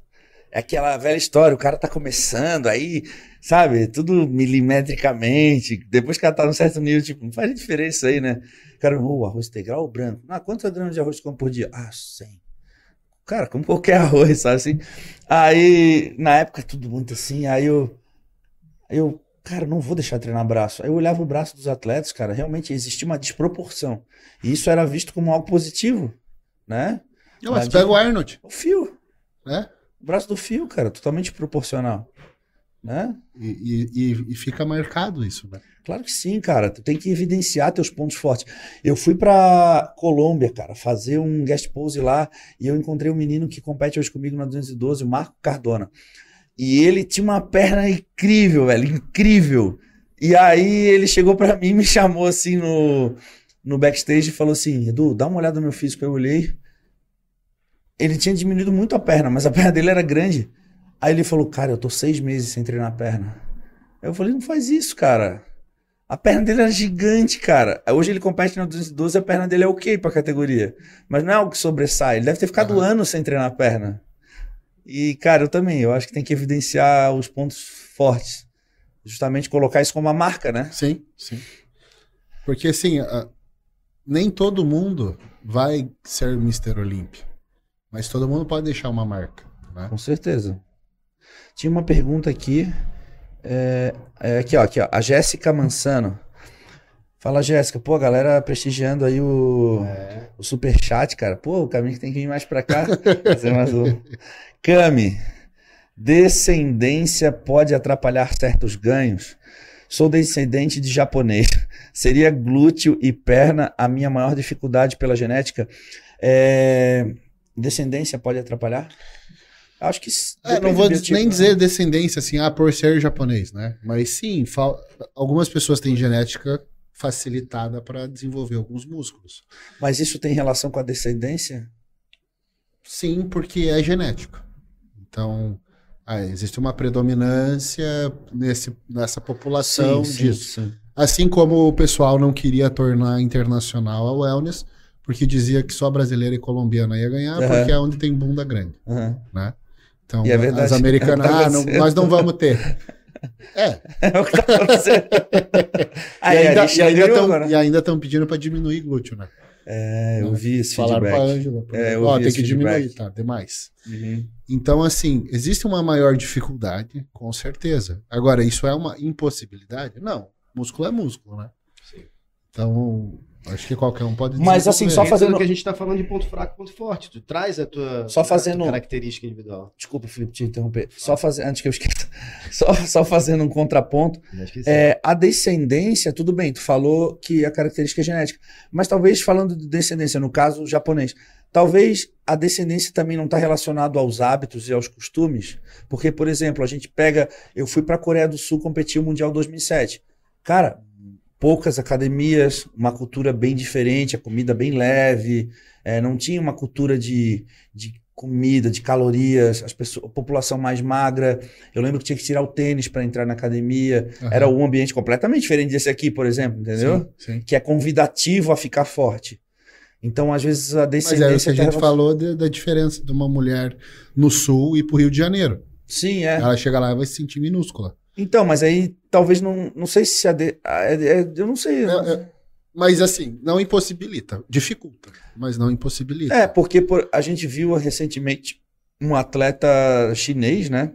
Sim, Se incrível. destacar na 212, né? Incrível. As pernas enormes. Aí eu vi os treinos dele, cara, tudo... Os agachamentos fundo, pesado, tipo... O, o Valdemar fala que ele aprendeu a treinar costas com o Nasser. Uhum. Porque o Dorian já tinha genética boa. Sim, sim, né? sim. Qualquer coisa que o Dorian fazia. É, ninguém vai conseguir aprender a treinar braço comigo. Exato. Eu Porque faço- você faço dois exercícios, Faço dois exercícios e o braço tá grande. Mas é bem isso. Então, para quem não tem facilidade, na verdade, vai ter a melhor escola, porque vai ser quem vai aprender mais sobre aquilo. Mas é mais difícil. Ela falou aqui, ó. Descendência pode atrapalhar certos ganhos. Sou descendente de japonês. Seria glúteo e perna minha maior dificuldade pela genética? Perna e glúteo seria a maior dificuldade dela genética? Sim, Sim. sim. Eu, eu lembro de uma menina que agora tá, se eu não me engano, com o Panaim, talvez. Ela. É uma menina bonita, cara. Ela é coreana, ela compete no figure. Ah, Lembra? grande, né? A gente tava lá no. Era coreana gigante. Achei, achei até que era, ela era muito wellness pro figure. Aham. Muita bunda, muita perna pro figure. E o figure eles pedem mais slim, né? É muito mais V, né? Sim, sim. E aí o glúteo mais forte, uma panturrilha enorme, cara. A panturrilha era genética. A panturrilha dela era. Ela quase encostava uma na outra na pose. Na pose com os pés juntos, assim, Aham. de figure, ela encostava uma panturrilha na outra, cara. Caraca. Gigantesca. E ela era coreana. Ela era asiática, né? Eu acho que independente de questões genéticas que a gente está falando aqui, ela está pensando, né? Ah, glúteo e perna. Se você olha seu físico e, é, e compara com o físico que você almeja, deseja, ah, tá faltando glúteo e perna, você vai fazer mais, vai aumentar a frequência, o, volume, ou a intensidade do seu treino de membro inferior, ou as três variáveis aí. A grande questão é essa. Né? Mas E não o- teve uma tá wellness agora recentemente que ganhou o overall do, do ano passado do, do. Esqueci o nome dela, cara. Do. Do Olímpia Brasil, Amador. Ela ganhou o overall da wellness. Eu sei porque eu fui entregar o troféu. Japa. E ela era japa. É lá de Curitiba. Ela era japa. Sim. Né? Olha, Jéssica. Existem exemplos aqui no Brasil. Não, é, Que- é, é possível. E uma outra questão, já que a gente falou de perna e glúteo, essa facilidade genética de perna e glúteo, na maioria das vezes, que você vê na população, assim, sem treino, mulher bunduda, pernuda. É gordura, né? Não é Sim. músculo. Tem que saber fazer leitura, né? Exato. Então, às vezes, a pessoa pensa assim, ah, é porque eu não sou colombiana, eu não vou ter um desenvolvimento do glúteo. Na verdade, elas têm muita gordura naquele lugar do corpo, né? Sim. Então, não é Quando fala de competição, né, Cami, tu pode comentar bem, a pessoa que vai perder gordura muda a forma do corpo, né? Totalmente, ainda mais as mulheres. É, é- é muito comum eu escutar de menina que tá começando a treinar, não sei o quê. Ai, minha bunda tá ficando feia. Mas por quê? Ah, porque tá fazendo assim. Não, mas isso aí é o glúteo. Você tá perdendo gordura da bunda. Tá ficando. Ah, mas eu queria que fosse redonda. Eu acho tão feio quando as mulheres preenchem aquela. A depressão. O trocante aqui, não é? Como é que é o nome daquilo? Depressão, É aquela- toro. to- É, aquela depressão ali. É, isso é uma. Mas isso é a característica do músculo, né? É, isso é, o- é o O que, músculo. que é questionável? Depressão trochantéria, não quer dizer, o tro- trocânter do fêmur não é mais abaixo. Tá, É tá, o mas é só o pra que se referir ali ao. Sim, beleza. Ô, Buraco. é só pra se referir é que eu a passo o curvinha aqui. Mas isso é uma questão que acontece aí público convencional da academia. Cansei de, de, ver. Primeiro que mulherada da academia chega assim, que não é atleta. Olha, eu quero. Aí pega de cada um atleta. Eu quero Faz esse um, abdômen faz um Frankenstein, né? perna- Exatamente. um E pedaço "Eu de cara. Esse abdômen aqui, ó, rachado. Pega de um atleta assim de, meu Deus. Aí, ó, você tá disposto a perder também o seu glúteo, essa forma, porque você tem gordura no glúteo, é isso que molda ele, né? Então, esse processo de perda de gordura você vai perder como um todo. Então, é, é louco É, isso. tem que pegar assim, tá, se quer esse abdômen, vira essa pessoa de costa e vê como é que é. Exatamente. Ó, vou mandar aqui porque a galera tá forte Ó, no superchat, hein? Ah, tá Pô, meu chat, vamos comprar a terceira câmera aí pro nosso podcast. Legal, cara. Pô, obrigado aí por prestigiar a gente. Tô bem feliz. Porque eu tava meio desanimado, cara. Deixa eu te explicar. A gente passou por um problema técnico aqui e a gente ficou quase um mês sem fazer podcast. Tu mesmo falou, pô, tô em Floripa e a gente não conseguiu fazer. Aham. E nesse um mês, cara, a gente parou de fazer o podcast e a gente voltou semana passada, cara. E o YouTube parou de entregar total, né? Aconteceu aquele lance do. Parou de produzir e eles pararam de entregar, cara. Puta, cara, eu desanimei muito, porque tava muito bom, cara. Nós tava num ritmo muito bom, sabe? E aí a gente deu essa parada, eu desanimei, mas, pô, tô feliz, cara, que a galera tá reagindo E demais muito e participativa, né? A audiência e- tá aumentando. a audiência tá aumentando e a galera tá participando, cara, no superchat. Pô, tá muito legal, cara. aproveitar então, Edu, e convidar o pessoal que está aqui participando com a gente, está se dispondo também para essa hora aqui. Compartilha o link da live aí, para a gente estender um pouco mais com É, vocês vamos aqui. comprar um microfone novo pro Felipe, porque Precisamos ele, de tá um micro... Eu tô aqui, ó. ele precisa de um microfone O desse. já tá aqui. chamando, eu fico, aqui, fico na finta aqui, pô. Ah, e, tem, e tem que se Me inscrever ajuda. também, né? É, a Ah. gente pede pra se inscrever no canal pra poder fazer as perguntas, né? Ah, legal. É legal, né? Pra poder fazer as perguntas. E aí, tá, vamos lá, ó. O Hilá- Hilário Amaral Silva Júnior. Periodização de treino. Vamos lá. Ombros na segunda, mais abdominal. Terça, meio-dia, bíceps. 17 horas, quadríceps. Quarta, off. Quinta, 12 horas puxada, 17 horas remadas. Felipe já me olhou. Já dividi. Sexta, peito e ombros. Sábado, tríceps manhã e tarde posteriores. É, mas ele não perguntou nada, ele só comentou a divisão de treino dele, então Ah, ele quer não saber. tem resposta. Tô Não, não, não. Vamos, Tô brincando. vamos comentar a periodização. sério. Assim, ó. O que me chamou a atenção. Tá, cara, eu acho assim, ó, mais do que dividir é saber a forma que ele treina, né? Eu não, eu, não, eu não me importo muito. Quando eu vou preparar um atleta, eu não me importo muito com essa questão. Se o cara falar, eu treino perna num dia, peito no outro dia, costa no dia, ombro no dia, braço no dia, descanso no último dia. Cara, ok, legal. Ele falou aqui, beleza, treino ombro na segunda, É, tá aqui, é, bíceps e quadríceps. É, tá, tudo bem, não, não tem nada discrepante. A única coisa é que, assim, eu não, eu não gosto, apesar de eu ver muitos atletas fazendo isso, inclusive alguns amigos meus, eu não acho interessante desmembrar assim costas em puxadas e remadas às 12 horas e às 17 horas, a não ser que ele tenha algum problema de horário com relação ao trabalho. Pô, vamos só, eu tenho uma hora para me dedicar às 12 e uma hora para me dedicar às 17. Então, beleza, ele separou o treino dele para poder se dedicar bem a um, ali às 17. Mas eu, se for pela disponibilidade de horário e logística de, de vida, ok. Mas se ele tem tempo de treinar, eu não acho interessante dividir puxadas e remadas. Tu pode até dar a tua opinião sobre isso, porque o Pacho faz muito isso. Eu, particularmente, eu não, não curto muito, até porque é muito difícil tu, tipo, remada não vai trabalhar um- uma parte do dorsal e puxar da outra parte. É meio que tá tudo junto ali, não tem Tá como tudo- É desmembrar, grande entendeu? dorsal, é grande dorsal. É. A grande questão é, tô treinando costas duas vezes no dia. Isso não quer dizer que tá errado. Agora, o que o Cami pode falar bem é a recuperação, de quem tem um recurso ergogênico, farmacológico, a recuperação é, é acelerada. Então, Não, é, eu, dá para considerar não, eu isso. nem colocaria isso, porque dentro do mesmo É, dia. não dentro do mesmo dia, é. mas no pós, ela vai dar dois Mas eu estímulos. imagino assim, que a pessoa vai fazer um volume muito grande e não seria possível fazer todo numa sessão porque o rendimento cai demais.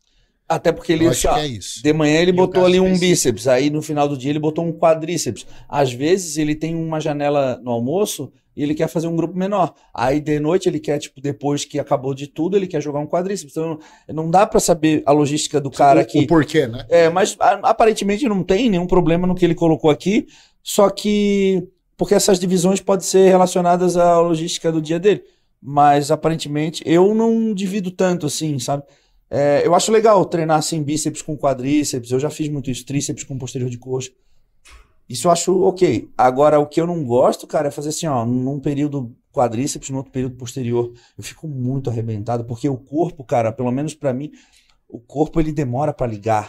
Aí tu tem todo aquele processo de entrar no treino, performar, esfriar a máquina e depois comer e depois fazer isso na segunda vez do dia, É, cara. É. Pra mim não dá. É, são muitos rituais, né? Eu Repetição que prefiro fez, né? ficar 2 horas e 40 treinando, que é o que eu fico. E só É, que aí é aquela coisa, é, né? lógico que nem todos Eu- não- Eu tenho como dormir 8 horas por noite, 10 horas por noite, fazer seis refeições. Então, assim, eu consigo fazer isso. Então, eu posso ficar 2 horas e 40 treinando, não tem problema. E você construiu a habilidade de treinar bastante tempo. É. Eu percebo assim, eu já tive várias fases na vida e a última que eu tinha era de não treinar, não, não ter o hábito de treinar e quando dá, treina. O que, que eu percebo de maior diferença? Infelizmente, a força não vai embora, que é por isso que a gente se machuca, né? Então, ah, qualquer dia eu posso pegar 200 quilos e agachar, posso ficar seis meses sem agachar, eu vou conseguir. Então, a força não vai embora. Mas o que vai embora é a resistência. Então, assim, eu vou fazer o primeiro exercício bem feito e depois meu treino é um lixo. Eu morri. Então, se hoje você consegue treinar 2 horas e 40, uma habilidade que você levou 20 anos para construir. Né? Assim como eu atendi esses dias um ultramaratonista, a prova do cara dura 31 horas. Pô, você não, não desenvolve do dia para noite essa habilidade. Então, assim, o cara que é iniciante, se ele quiser começar com um volume desse, ele vai só apunhetar cabo. Ele não vai ter capacidade de colocar uma carga que vai transformar aquele músculo, É. né? Que depois de meia E a hora acabou recuperação o cara. disso, né?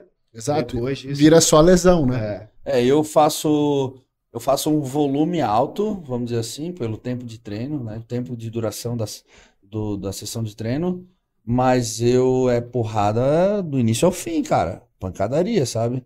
Claro que a gente se aproxima do. A gente tenta ganhar o treino nos três primeiros exercícios. né? Ganhar o treino que eu digo assim, no A pico tá do no ápice da pump, é, no ápice né? da performance. E aí, obviamente, que a gente usa a inteligência para os últimos exercícios escolhas. Aí entra, por exemplo, joga um crossover, já entra numa paralela, aí a gente já vai caindo para uma fase do treino, mas o pancadão mesmo grosso é nos três primeiros exercícios, né? É onde eu vou fazer uma remada curvada, um terra, uma remada rem... um halteres pesado, um puxador pesado. E depois a gente vai lapidando, né? Entra numa máquina, faz um supinadinho ali e tal. Tem a escolha dos exercícios também. E a academia permite também essa, essa Flexibilidade. né? flexibilidade de, de fazer o que a gente quer, né? É, uma, uma informação importante para o Hilário é o seguinte: eles, a gente pode especular aqui sobre isso ser bom ou não, dividir o treino durante duas etapas do dia. Só que se ele fizer, ele tiver resultado, ele tiver parâmetro para comparar, realmente está evoluindo. Ah, não tem, o que discutir, né? Então, assim, o que, o que bate o olho aqui pra gente quando a gente vê dois grupamentos no mesmo dia, a gente pensa isso. Ah, deve ser em função da rotina. É uma boa justificativa. Eu não tenho tempo, eu tenho que fazer off na quarta e aí terça eu treino duas vezes, ok? E aí, no final das contas, é isso. É você testar, controlar todas as demais variáveis, depois ficar vendo 7, 10, 15 dias se você tá no caminho certo ou não. Aí você tem que corrigir, né? Agora, na questão de, de treino em si, né? Já que você falou, se tá dando certo pra você, quando o Tom Platz veio pra cá, a gente saiu almoçado, eu, a gente ficou perguntando um monte de coisa pra ele.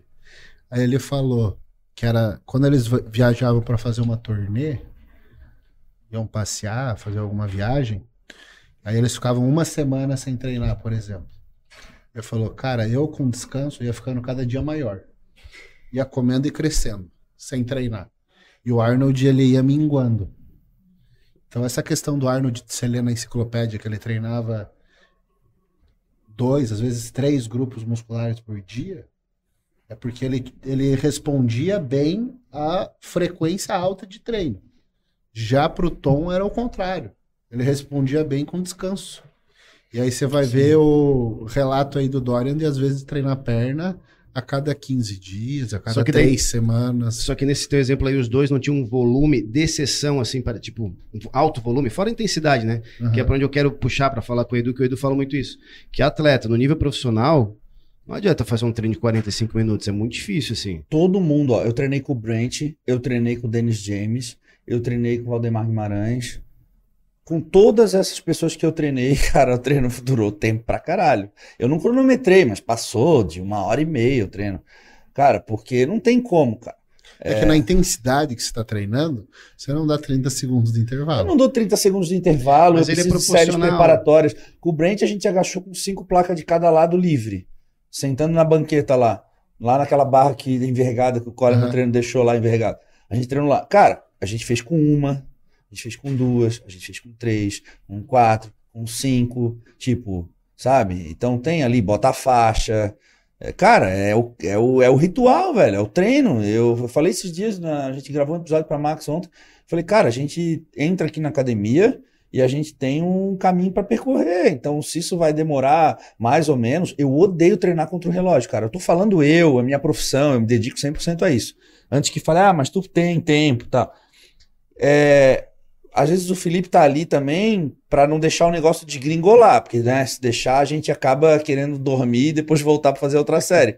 Mas a gente não atropela, cara. A gente não atropela. Eu vi ontem o William falando com isso com o Renato lá, e estava falando sobre intervalo de descanso para um atleta pesado que treina com intensidade é maior, cara. Não tem como não Não, ser. é, é tão, é tão mais difícil que eu lembro que teve um muscle contest que eu fui falar com, com o Tamer e com o Terry, que eu falei, cara, vocês precisam pôr um guest posing depois do, do atleta mais pesado posar pro overall. Porque, tipo, todo mundo posa, e aí o cara que é o mais pesado é o que mais sofre. E daí, se você faz o overall em seguida, o cara tá, tá sem ar, velho. Ele não consegue posar legal, Sim. né? Então, o cara aqui, se pra posar já tá difícil do cara ter fôlego, Sim. imagina pra treinar. Eu lembro que alguém uma vez falou assim, tipo, eu tava vendo um bodybuilder pesadão agachar, e o cara falou, ah, pelo tamanho dele, ele tinha que agachar com muito mais peso que isso. Eu falei, cara, mas ele agacha com isso que tá na barra, mais o peso dele também Hum. né? Você tem que contabilizar isso. É, é diferente. E se o cara for alto, o, o caminho da barra é maior, é mais Tá. longo. Então tudo isso faz diferença, né?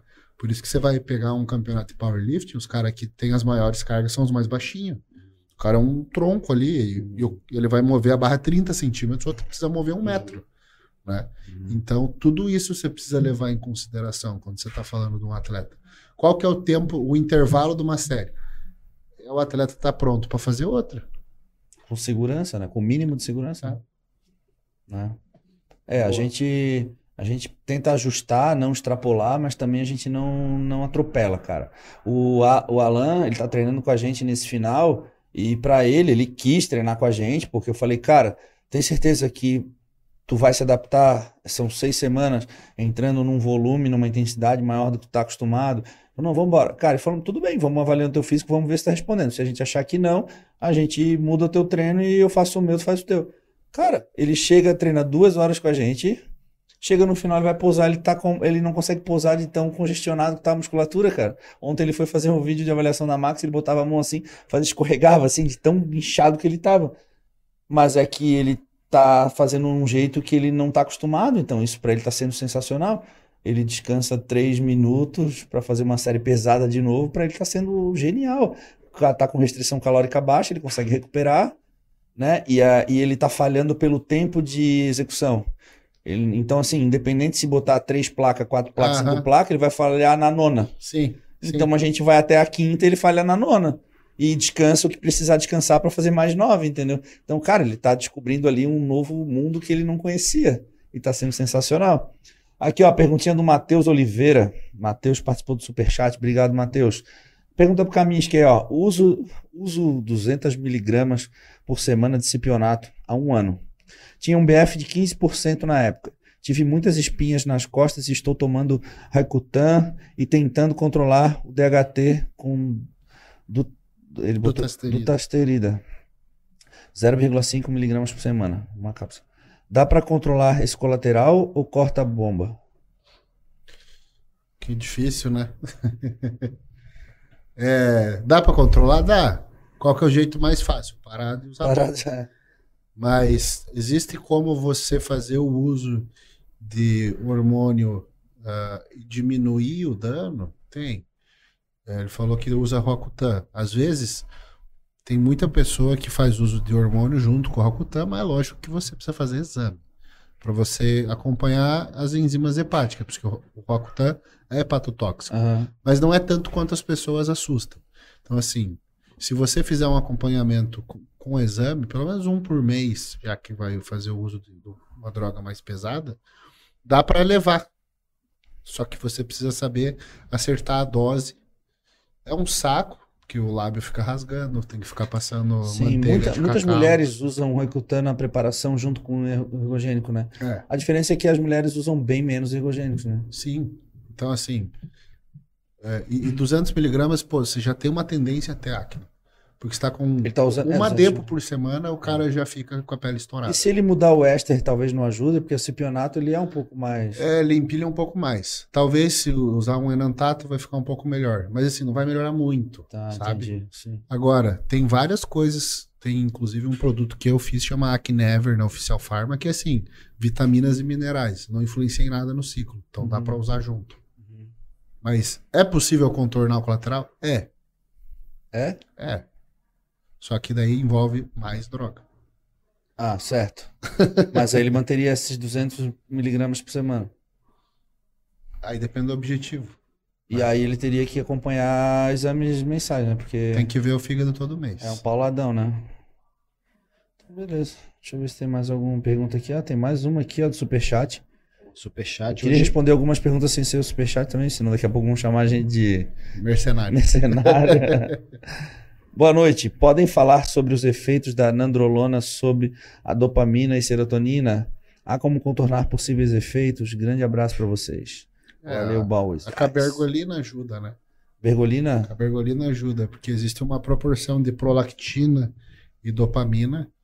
E se você tiver com baixa dopa e alta prolactina, você começa a ter efeito psicológico. Então, cabergolina ajuda. E lógico, suplementar a GABA, né? Tomar GABA antes de dormir. Eu não me dou bem com GABA. Isso pode dar insônia? Pode. Pode. É meio comum. Na verdade, não é só da nandrolona, né? Eu ia te perguntar isso, né? É, a é só- trembolona é a mesma coisa. Trembolona, né? E trembolona é bem rápido para causar isso. né? Boldenona, não? Insônia não, não, não é comum, pelo menos. Mas eu Na digo verdade, qualquer esteroide pode dar insônia. Porque ele atua como um neurotransmissor, tem muito receptor androgênico no cérebro. Então, qualquer esteroide Até o pessoal pergunta às vezes, ah, o horário de usar faz diferença? Para algumas pessoas faz. Se Entendi. tomar à noite, não consegue dormir. É mesmo? Já vi isso. Mas pra efeito físico, não, né? não. Eu, eu tava falando dos efeitos da. Não da, da boldenona, não, não só da, do- da insônia, eu tava falando, me referindo aos efeitos psicológicos, né? Ah, sim. É, Eu fiz uma live bem legal com aqui o, o Luiz Fernando Garcia, psicólogo, e a gente estava falando bastante sobre isso. Inclusive, quero trazer ele de novo aqui, é muito legal. Ia ser muito legal se a gente conseguisse casar a tua vinda com a dele, ia ser bem legal, né? O cara é sensacional de conversar assim. E é isso. Cara, É, a boldenona, é, para muita gente, é, é problemática. Sabe qual que é o maior problema? Essas drogas são de off, né? Androlona, boldenona. Então, o, o maior problema é a quantidade de tempo que você usa. Porque quando você tem um colateral que você estica ele para nove meses, por exemplo, Vira crônico. porra, aí fica. Então aí o cara, com a boldenona, o cara vai ficar quietão, não conversa mais com ninguém, fica introspectivo, fica na dele, às vezes desenvolve um pouco de mania.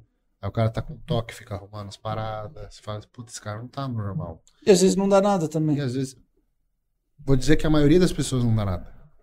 Mas pro cara que dá, dá muito ruim, né? Esse que é o problema. E até ele descobrir que é isso, né, cara? Porque não, não no sentido Já ele perdeu a mulher, já perdeu emprego. já perdeu emprego. E aí ele fica tentando achar desculpa em alguma outra coisa, porque não porque ele não reconhe... ele não quer reconhecer que é aquilo que tá deixando ele forte, né? Ninguém nunca quer reconhecer. Né? O cara não quer tirar a droga. Então aquela coisa assim, a mãe do cara fala, para de tomar essas merdas. Ah, cala a boca, sua velha. tipo, o cara nunca vai achar que é as paradas, mas todo mundo tá vendo que é, né? Então, pra quem já tem algum distúrbio é, emocional, fica longe de nandrolona, fica longe de boldenona e fica longe de trembolona. Existe alguma coisa de evidência mostrando que, na verdade, essas drogas que aromatizam menos ou que não aromatizam, seria até uma deficiência de estradiol, que é neuroprotetor. Uhum. Então seria essa a causa, né? Você fica muito mais androgênico, menos estrogênico, e isso é o que causa o cara ficar nesse tipo de comportamento. Uhum. Eu achei legal a- o podcast que a gente fez com, com o psicólogo, que ele ensina técnicas para conviver com isso, porque infelizmente, dependendo do atleta, é inevitável o uso, Ele né? vai passar por isso um período, né? É, e aí ele ensina diversas técnicas. Inclusive, eu fiz terapia com ele, cara. Foi sensacional. O Felipe pode falar. Minha preparação para Nova York foi assim, diferente de qualquer outra. Só que exige muito. é, Aplicação prática exige mesmo. muito, é, da minha parte. É, é cansativo mesmo, assim, cansa. Racionalizar bastante, né? É, Tipo, mas, cara, Por o que, que eu tô efeito. sentindo isso? É, e exercícios diários, cara, de manutenção dessa, porque a partir do momento que vai exercitando isso, se torna um hábito o teu comportamento. Então, toda vez que se depara aquela situação que ativa a amígdala, que tu, e aí gera ansiedade, então, aí tu precisa entender aquilo para exercícios que ele fala para desativar a amígdala, né? Um dos pra mais poder- práticos que a gente poderia compartilhar com o pessoal é quebrar em micro etapas, né? Tipo assim, É, até o, é aquela coisa do corredor do Ironman, até o próximo poste. Porque se a gente chega na academia, até o próximo poste. o atleta É tem preparação, alguém chega, Edu, com os over assim, né? Com a energia, ah, não sei o que e tal. Ele pensa, pô, instintivamente ele vai pensar, pô, esse cara vai atrapalhar minha preparação e tal. Agora, não, peraí, não vai atrapalhar, eu só vou falar o que, que você quer, uma foto, tá, pum, agora eu vou só ali aquecer. Então, por isso que a gente tá falando tanto em ritual de treino, em como a gente inicia e tal. É, lembra é- que a gente conversou sobre se manter no presente momento? Sim. E é que ele tá falando é mais ou menos isso, quebrar em etapas. Por exemplo, eu quero competir daqui 50 semanas. Cara, não vai chegar ali, vamos lá, porra, 50 semanas. Porra, Sim. Até a gente separa, a gente faz assim, ó. Eu lembro que a preparação pro New York Pro eram 33 semanas. Eu falei, Felipe, vamos fazer o seguinte, cara. Vamos botar tal evento como meta, sei lá, o Arnold Classic. Porque chegando lá, agora falta 20. A gente, ó, agora vamos entrar faltando 20 semanas naquela condição que a gente esperava aqui. E a gente vai dividindo até falar assim, pronto, estamos na. Tamo, Cara, isso, 10 semanas. isso vale para até não só pra preparação toda, mas para uma série, por exemplo, a gente vai na extensora ali, zerou a extensora e fala, vamos lá, é 20? Porra, 20 repetições? Agora quando tu quebra isso, não, vou fazer aqui, ó, vai até o 10. Ele fala, não, vou só até o 10, beleza. A única Mesmo- pessoa que eu conheço que faz isso é a Luana Mutoni, sabe? É? Aí chega, agora 50 repetições. Fala, ah, não. Já morri ali. É 50. Eu Se acho, você precisar, cara, faz de 5 em 5. Eu sento na Isso, máquina, aí eu ela sento na máquina isso. da, da extensão, o Felipe fala assim, ó, oito.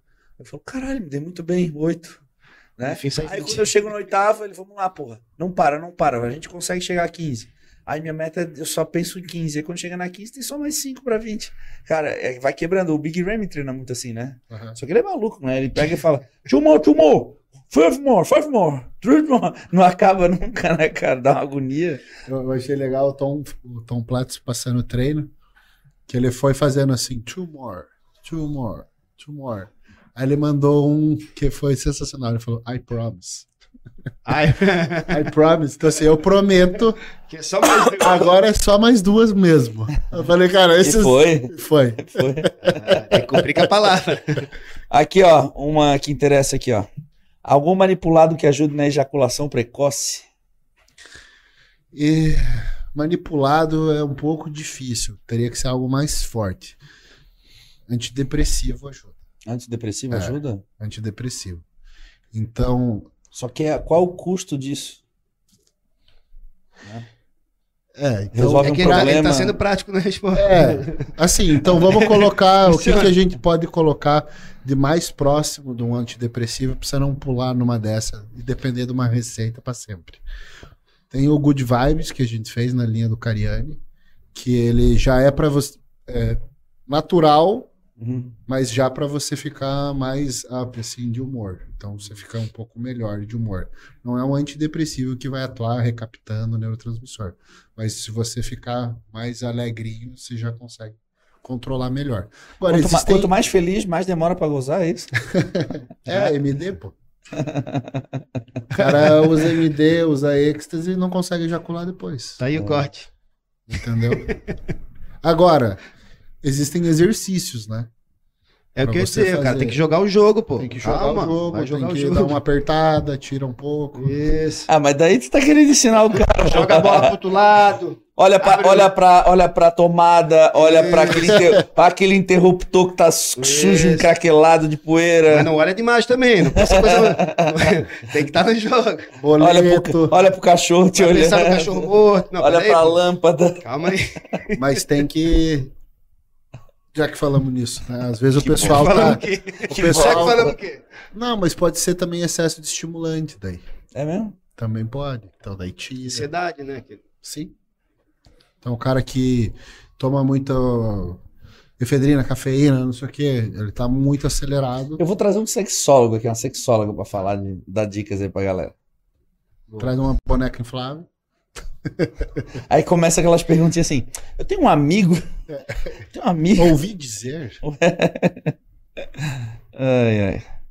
Antes da próxima pergunta, manda só um oi pro Alisson Pedro. Mandou que não tem pergunta, para mandar um salve, ele estava fazendo cardio ali. E eu aqui assistindo a gente. Alisson. Alisson Fernandes, aluno aqui da academia? Salve, salve, Alisson. Tá aqui prestigiando a gente. Galera aqui da academia tá fazendo cardio, tá assistindo podcast aí. Lucas Dias, sobre EECA. Funciona mesmo? A ajuda é relevante? Foi o melhor é, queimador que já teve, né? Efedrina, cafeína, aspirina. Mas infelizmente não tem mais. Até já consegui mandar fazer uma época em farmácia de manipulação, mas o trampo para comprar efedrina é muito grande. A farmácia tem que ter autorização do exército e tal. Mas usar isso pra treinar? Não, para perda de gordura, né? Na verdade, o que, que é legal da ECA? Ele é um termogênico, então ajuda a gastar mais caloria ao longo do dia e Pô, ele dá uma muito- inibida na fome. Ah. Então o cara consegue fazer melhor a dieta e queimar mais Lembra caloria. daquele suplemento chamado efedrin? Não era efedrin? Lembra desse? Não lembra? Esse não, mas tem vários, né? Era com efedrina, cafeína, era isso aí. Tinha lipodrene, tinha É, o cara ficava sem vontade de comer mesmo. daquela, pô, não preciso. É. Então ajuda a pessoa a fazer dieta. Por que foi tirada do mercado? Só que me dava um estado de excitação depois do treino, principalmente assim, com, com, com o suplemento e com o estímulo. Se eu tomasse e não treinasse, beleza. Consegui ir pra aula, beleza. Agora, quando eu jogava um estímulo, assim, um treino, cara, o treino por si já dá um, já estimula. Cara, eu ficava muito excitado depois do treino, assim, tipo, Acelerado. acelerado, tipo, até Ansioso. ansioso, cara. Não, e tem uma coisa ruim, né? Ele aumenta a pressão arterial. Então foi proibido por causa disso. Até intraocular, tipo glaucoma É? e tal. É. No Canadá talvez ainda tenha, mas nos Estados Unidos já era. Então, respondida a pergunta do Lucas, funciona mesmo? Funciona tanto que foi proibido? É. É isso? Tudo que é muito bom, Tudo que é muito bom. Ai, ai. Aqui, ó. Lucas de novo. Aí, ó. Testo 400 miligramas por semana. Quais exames devo ficar atento? ah, os de sempre, né? Principal, o que que vai matar Tu falou isso esses dias numa caixinha de perguntas. Falei. Os indicativos E ali, na né? outra live também tu falou bastante sobre a, a regularidade dos exames, acompanhamento, né? Não, mas quais O exames? o cara Vai, tem que aí. ficar de olho sempre. Hemograma, para ver se hematócrito está subindo, hemácia, é transaminases, Transaminases, o principal para quem usa hormônio é perfil lipídico. TSH, Então, você ficar com o colesterol fudido por um tempão, você vai infartar. É isso.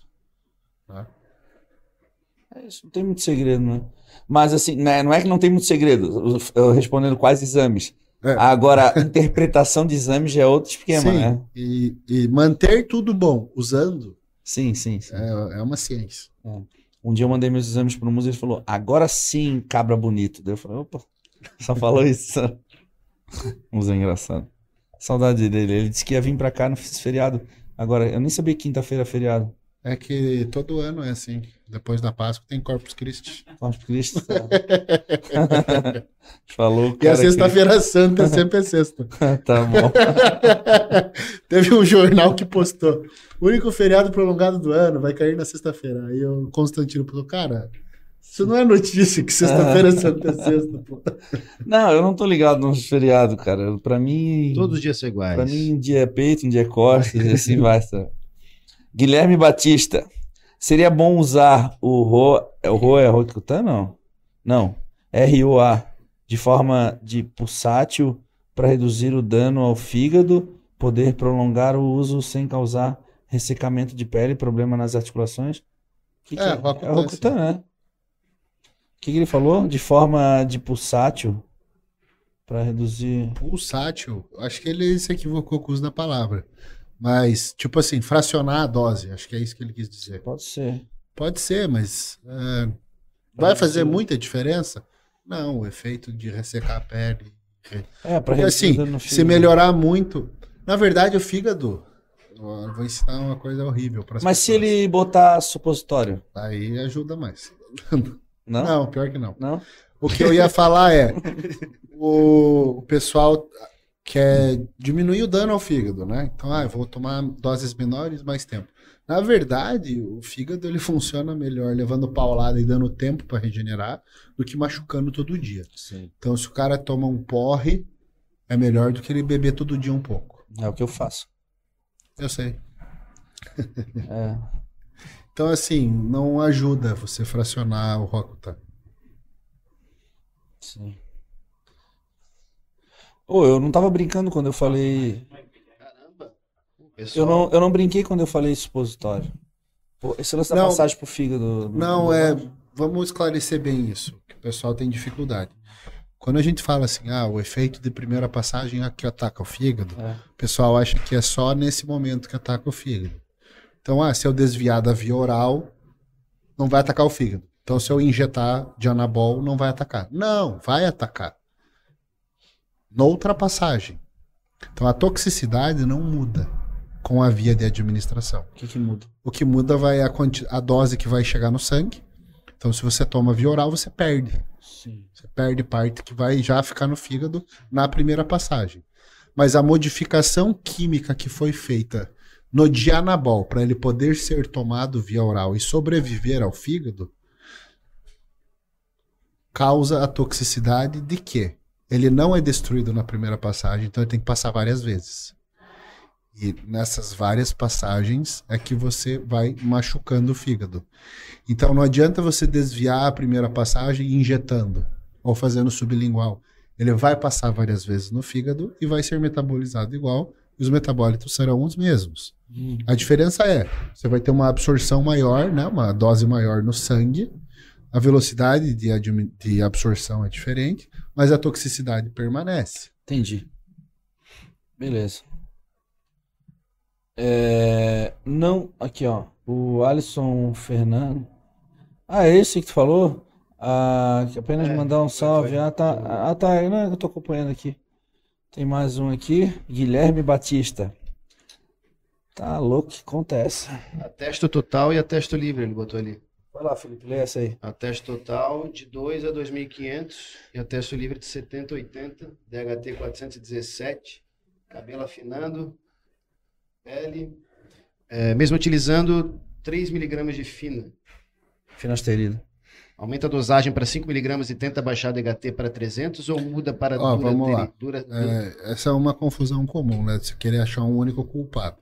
Então você vai culpar o DHT pela queda do cabelo, então você quer zerar o Zerar o DHT. DHT. O DHT, ele vai ser aí, depende do, da literatura, mas até cinco vezes mais androgênico que a texto, Uhum. tá? Mas a texto continua sendo androgênica. Então não adianta você zerar o DHT e estar com 3 mil de texto. Uhum. 3 mil de texto também atua no receptor androgênico e vai Sim. causar queda de cabelo. Uhum. Então, não acho que aumentar a finasterida vai resolver o problema. Às vezes é melhor diminuir a texto, até porque aumentar a finasterida diminuindo a proporção de DHT provavelmente vai deixar broxa. Eu ia te falar isso, tem os efeitos colaterais, né? Então, assim, às vezes é, é melhor usar menos texto, deixar o DHT como está, vai ter uma, vai ter uma redução da queda de cabelo. É difícil, né? Porque todo mundo quer juntar todos os mundos possíveis. Então, assim, eu quero tomar o máximo de droga que eu puder, junto com ter cabelo, junto com ter pau duro, junto com. E você não consegue administrar tudo. E perguntar isso logo pra um careca, né? Então desista do cabelo. O careca maluco que agacha Ah, mas às 300 vezes quilos. não dá pro cara desistir do cabelo porque o formato da cabeça é feio. Então fica meio estranho. Tem que salvar o cabelo. E aí vale mais a pena você diminuir a dose e parar com a queda de cabelo. Sim. Outra coisa que também tem que tomar um complexo vitamínico, tipo Pure Food, Pantogar, biotina, alguma coisa para cabelo para ajudar. Sim, tem vários tratamentos também dermatológicos para com dermato que faz esse tipo de trabalho, né? O pessoal nunca quer mexer na dose das coisas, né? É, É. toma isso, e tá aumentando, então toma aquilo para não sei o que, toma. Sim, E vai segurando. o Melhor aí- reduzir O dano, não quer né? baixar. Aí zero DHT, mas não quer baixar a testa, entendeu? É isso. O que ele tá falando é justamente Sim, ter um olhar mais amplo, né? Sobre essa causa. É, Guilherme Batista, estava só respondendo a dúvida do outro usuário. A forma pulsátil seria dividir e utilizar a dosagem de duas a três vezes na semana. Ah, sim. É, é que a gente nem sabe se o cara toma todo dia ou uma vez por semana, Uhum. mas Mas se ele reduzir a dose, consequentemente, a toxicidade vai ser menor, né? exato. É. Beleza. Braulio Bataglia. Batalha. Cami, poderia explicar melhor esse machucar o fígado, o que realmente acontece nessas passagens pelo órgão? É isso, machucar literalmente, É. né? É Você gerar quer dano. saber? inflamação. Tá, vamos ser mais técnico. Então, você tem os citocromos no fígado que eles vão metabolizar. Então, eles vão fazer reações químicas que tornem o fármaco que é hidrofóbico em hidrofílico. Por quê? Para você poder eliminar pela urina, que é aquosa, uma droga que é oleosa. Certo. Então aí você tem várias reações químicas sequenciais que termina com a conjugação no urobilinogênio, já que o cara quer uma explicação técnica, Uhum. para que aquilo se torne solúvel em urina e seja excretado. Uhum. Então é isso. São várias reações químicas. Essas reações químicas aumentam o estresse oxidativo do órgão. E isso vai desgastando o fígado. desgastando e vai liberando as transaminases para corrente sanguínea. Isso, e várias outras enzimas. Então, Sim, mas a gente acaba medindo o dano do fígado através das enzimas hepáticas, né? sim. No sangue. Então você vê assim, pô, o fígado tá tra- trabalhando muito. Uhum. Só que treino influencia a transaminase, É isso que eu ia te falar, minha transaminase ela é um pouquinho alterada por conta do treino. Então... Então por isso que o cara tem que saber interpretar É, exame, tem que saber quem é o atleta, Exato. tem que saber o que mais pedir, né? Não ficar só nas transaminases. Exato. Então assim, eu já oriento o meu paciente. Eu quero que ele colete o sangue no dia seguinte ao treino de perna. Tudo, não, tudo bem, mas por exemplo, se ele. Se a transaminase tá ali alterada, 100 e pouquinho, beleza. Agora, se o cara tem uma transaminase lá de 300, 400, 800. com certeza não é o treino, né? Exato. É, aí já, tá, já estamos falando de outra coisa. Beleza. É, pô, queria escolher algumas perguntas aqui do. Ver se vocês me ajudam aqui. Mas que legal a participação da galera, hein? Ó, aqui, ó. O a, Arnoldo falando aqui, Jay Cutler tomava 500 de teste na semana. Pra que usar mais? de onde é que ele tirou essa informação? Ele falou esse Ele falou, o Jay Cutler? Falou? E era pouquinha coisa. Mais ou menos. Eu não sei, mas sabe, eu perguntei pro Não, mas eu acredito, dose. cara. Acredito, sabia? Porque o Chris Aceto ajudou o Jay Cutler muitos anos. E eu tô mais de 12, eu tô 12 anos com o Chris, cara. E as doses são muito baixas mesmo. Sim, comparado com os outros, né? Com o Chad Nichols, tem nada a ver. Não, tem nada a ver, cara. Comparado com o Patrick Tour, por exemplo, que eu tive. Vou falar de gente que eu tive a experiência, sabe? Aham. Então, assim, cara, é diferente. Tem mais uma do Guilherme Batista ali, ó. Tu tá com algum curso aberto aí? Faz aí que eu vou lá no A banheiro. gente tá. A gente conversou sobre isso outra vez, hein? Sim, ainda não. Opa, Eu- faltou, Eu faltou, tô, faltou eu tô quase aí. fazendo um curso de como ganhar milhas. Como ganhar milhas. Ah, o Eduardo, o Corrêa tem, tem essa, essa estratégia aí, ó. Mas a, o comentário do Guilherme Batista é meta de cabelo igual do faixa preta. Ah, e do Edu, ó. Só aceito careca se ficar brilhando igual a do Cami. Esperando o Cami lançar um livro de farmacologia. Como é que tá essa tua produção, Cami? Vai, vai para onde? Vai ser para que público? Ah, ainda não comecei a escrever. Mas eu quero fazer um pro público leigo, não para quem para quem a gente tem base, porque é difícil. Quanto mais complicado for o assunto, Sim, mais o cara mais tem que específico. entender para mastigar para quem não entende nada. Então eu tenho essa intenção de fazer um livro para o público em geral, curso também, para a pessoa ter a noção básica do que, que ela está fazendo, para o pessoal não se aventurar tanto. As pessoas elas têm coragem porque elas são ignorantes, né? Se elas entendessem o risco que elas estão se submetendo, talvez não fizesse tanta merda. Sim. Então a ideia é trabalhar em cima disso. E porque às vezes ela tem uma única informação, né? É a frase do Milo Fernandes que disse: se você não tem dúvidas é porque você está mal informado. Então a pessoa, ah, eu acho que eu sei que é isso. Eu fiz isso. Isso acontece Meu desde sempre. vizinho fez não sei o Ah, não. E aí tem preparadores fazendo isso. Não, o protocolo é esse. Protocolo fechado, né? Por isso que eu não gosto de metodologia, já falou disso. Então, ó, a semana tal é a droga tal. Aí o treino é assim, aí aqui você tira isso. Agora é hora de inserir aquela droga, porque falta seis semanas. O óleo físico não está compatível, né? Exato. As pessoas querem protocolar tudo. É bem por aí. Então tem que ter um pouco mais de noção para. de feeling, né, para fazer essa leitura. Isso vale para o treino. Então, por isso a gente está falando de visão de treino antes aqui. Não tem treino certo errado. Não tem. Agora tem adequado ou não ao seu propósito, com qual, qual é a situação atual, certo? Com as suas características pessoais aí. Show.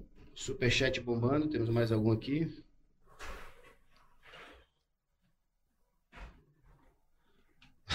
Falando do supositório aqui ainda, esse, esse assunto aqui da outra vez a gente falou tecnicamente, né? Falou. Qual que era, qual que era a droga que a gente estava falando? Eu não lembro, mas a absorção é maior do que pelo fígado. Essa que é a questão. A gente fez um corte sobre isso, pessoal. Acompanhe, tem outro, tem outro podcast falando disso. Voltamos para o supositório, pô. O pessoal Ó. gosta desse assunto. Live top, show demais, quebrando tudo. Felipe Pereira aqui, ó. Ai, cansei. E aí, gurizada, dá Tá pra ter os... quanto? Eu Não. tô pesando cento e... Acordei com 110.6 hoje. É, tá pesado. É, tô bem mais pesado quando... Na verdade... Não, é... Do que a última vez que tu veio aqui. E eu tô fazendo as mesmas coisas. Só que tô mais consistente no treino, tá performando mais, tô com mais força. E minha composição tá mudando. Tô... Nunca fiquei tanto tempo acima dos 110, assim. E, pô, tô sólido, assim, sabe? Sem gordura no abdômen. Eu, assim, eu tô bem feliz, sim, com a resposta do meu físico. Ah, legal. Tô forte no treino. Ó, tu querias ler aqui umas fora do superchat? É, Eu fico com medo quando você tá forte, na verdade. Mas eu tô mais. medo? É, pô. É, Quando ele tá forte? É. Não. Daí ele fica mandando vídeo. Ó, estirei. Porra. É, Não, o problema é ficar forte, é ficar forte e querer fazer várias outras coisas. né? Hoje eu quero agachar livre, vamos? Vamos lá. é, infelizmente, o Bruninho hoje filmando nosso treino falou assim, "Ô, Edu, quantas cirurgias tu fez nesse braço? Daí eu falei, uma, duas, três, quatro, cinco. Aí ele, tu não tem, tu não tem medo de arrebentar? Eu falei, não, cara, não tenho. Eu nem penso. É por isso que se eu tivesse medo, né? Um pouquinho de medo é bom às vezes. Ah, é. Aqui, ó, Guilherme Batista, já leram essa? Eu ia falar, já. Meta de cabelo igual faixa. E o Edu também. Ele falou que a care... elogiou a careca do Cami e falou que quer um curso aí, o livro. Eu achei legal falar aqui do, do uma fora do superchat, falando do. E agora eu perdi. Ah, hipotiroidismo. É... E se pode hormonizar quem tem hipo. Sim. Só tem que controlar. né? Então, Até quem porque- tem hipo já faz um acompanhamento com endócrino, né? Já É, constatou, né? até porque se ele se ele for tomar T4, uma coisa assim, já é um hormônio, né? Já tá Sim, hormonizando. Já tá hormonizando. Na verdade, você não é mais natural. Em teoria. Pergunta sobre água. Agora a gente viciou no superchat, pessoal. Se vocês quiserem ajudar, vocês estão vendo que o microfone aqui, ele tá um pouquinho atrás, a gente tá precisando da ajuda de vocês. Cara, tu viu. Tu viu. O que, que tu achou disso tudo que tá acontecendo aí? Agora eu vou falar. Não quero ser polêmico, longe de polêmico, pelo amor de Deus, mas o que, que tu achou desse. Cara, dessas mortes aí recentes no fisiculturismo? É. Cedric agora, né, cara? Pô. Fiquei meio chocado, assim. É, é chocante. Tem, tem algumas coisas a considerar. Primeiro, é, tá tendo muita morte em todos os esportes. É verdade. Então, morte súbita, Hum. né? E muita gente correlaciona isso com vacina, É mesmo. é, Eu miocardite. Então, até eu acompanho Eu não queria ser alguns- polêmico. Eu até acompanho alguns médicos que eles expõem bastante estudo, assim, mostrando. Pô, teve um estudo que fizeram na Austrália que mostrou que do, do- uma alta taxa de miocardite, assim, anormal, sabe? Então, tanto vacina quanto Covid também tem bastante gente que te- ficou com sequela do Covid. É, né? eu tomei anticoagulante, cara, quando eu tomei um mês e meio de anticoagulante quando eu peguei Covid, porque tinha lá um. Agora eu não vou saber qual o parâmetro que estava alterado, mas tinha lá. Dedímero deve ser. É, Até tem uma questão que é, dímero D, não é? é, É esse aí que os médicos brasileiros até publicaram, mostrando que existe uma, uma facilitação da invasão da célula do hospedeiro pelo receptor androgênico. Então, para quem é usuário de hormônio, é pior. Hum. né? Então, tem que considerar que no mundo inteiro morreu mais gente. Tem que considerar que em todos os esportes está morrendo mais atleta. E também tem que considerar que, até o Dudu falou bem esses dias, a década aí depois dos anos 90 foi a década que essa leva de atleta foi a que mais abusou, né? Então, provavelmente a galera dos anos 2000 que usou muito hormônio vai começar a morrer agora. Exatamente, cara. A Carol falou isso essa semana de uma forma bem inteligente. Ela falou assim: Edu, é, tu percebeu que na categoria Open, é, praticamente aí, eu não sei quantos atletas agora, mas enfim, seis atletas expressivos morreram nos últimos dois, três anos. Isso é porque essas categorias, Open 212, porque o Dabu também, essas categorias, o, aquele outro do Irã lá, essas categorias são mais antigas, né? E a gente não sabe o que vai acontecer com os atletas das novas categorias Classic, Men's Physique, porque hum, é muito recente essas categorias. Cara, Não ela deu falou, tempo, né? ela falou, de, pô, é exatamente isso que você tá falando, cara. Né? Porque isso é um, a- ela trouxe a atenção para um outra outro ponto de vista, assim. Realmente, pô, o pessoal da, porque ah, o pessoal da Open, não, mas calma aí, a gente tá falando de Porque a Open tem desde 1960. a Open tem desde 1960. A Classic tem há três anos, cinco, cinco anos, seis anos, sei lá. Então, Tipo, nós estamos falando. de- ainda não dá pra ma- bater o martelo e dizer assim, ah, ser classic é mais saudável. É isso, é isso Espera aí, é uns isso aí, 40 é. anos pra gente ver. É isso aí. Até porque, cara, eu tenho contato com atletas de todas as categorias. E às vezes o cara é aspirante a Men's Physique, usa mais coisa que um cara que vai competir agora no Arnold Classic Open. É foda, Bem cara. comum. É foda. É um assunto Eu que já vi dá umas um- meninas querendo ser biquíni, fazendo coisa inacreditável. É mesmo. De anabol, deca. Fala, Cara, você só tem que ser magra, sabe? Não Coisas é que um vão negócio... impactar por bastante tempo, né? Mo- Não, acaba, que- acaba com a vida, sabe? Então, Esses é. dias eu atendi uma mulher que ela tava vindo de um uso altíssimo de boldenona. E daí ela veio com o exame e ela falou, pô, tô me sentindo uma merda. Minha testosterona caiu muito. E tal, tal, tal. Aumentou minha flacidez, aumentou minha celulite e tal. Eu falei, tá, agora você tá voltando a ser uma mulher? Uhum. Então você veio aqui reclamando que tava com o clitóris crescendo, que tava com a voz engrossando e Uhum. caindo o cabelo. Então, assim, você, você lembra com saudade da parte boa de estar com testo acima de mil, Uhum. só que você esqueceu os colaterais disso. Então, agora que você voltou a ser uma mulher, você tá achando ruim, Né?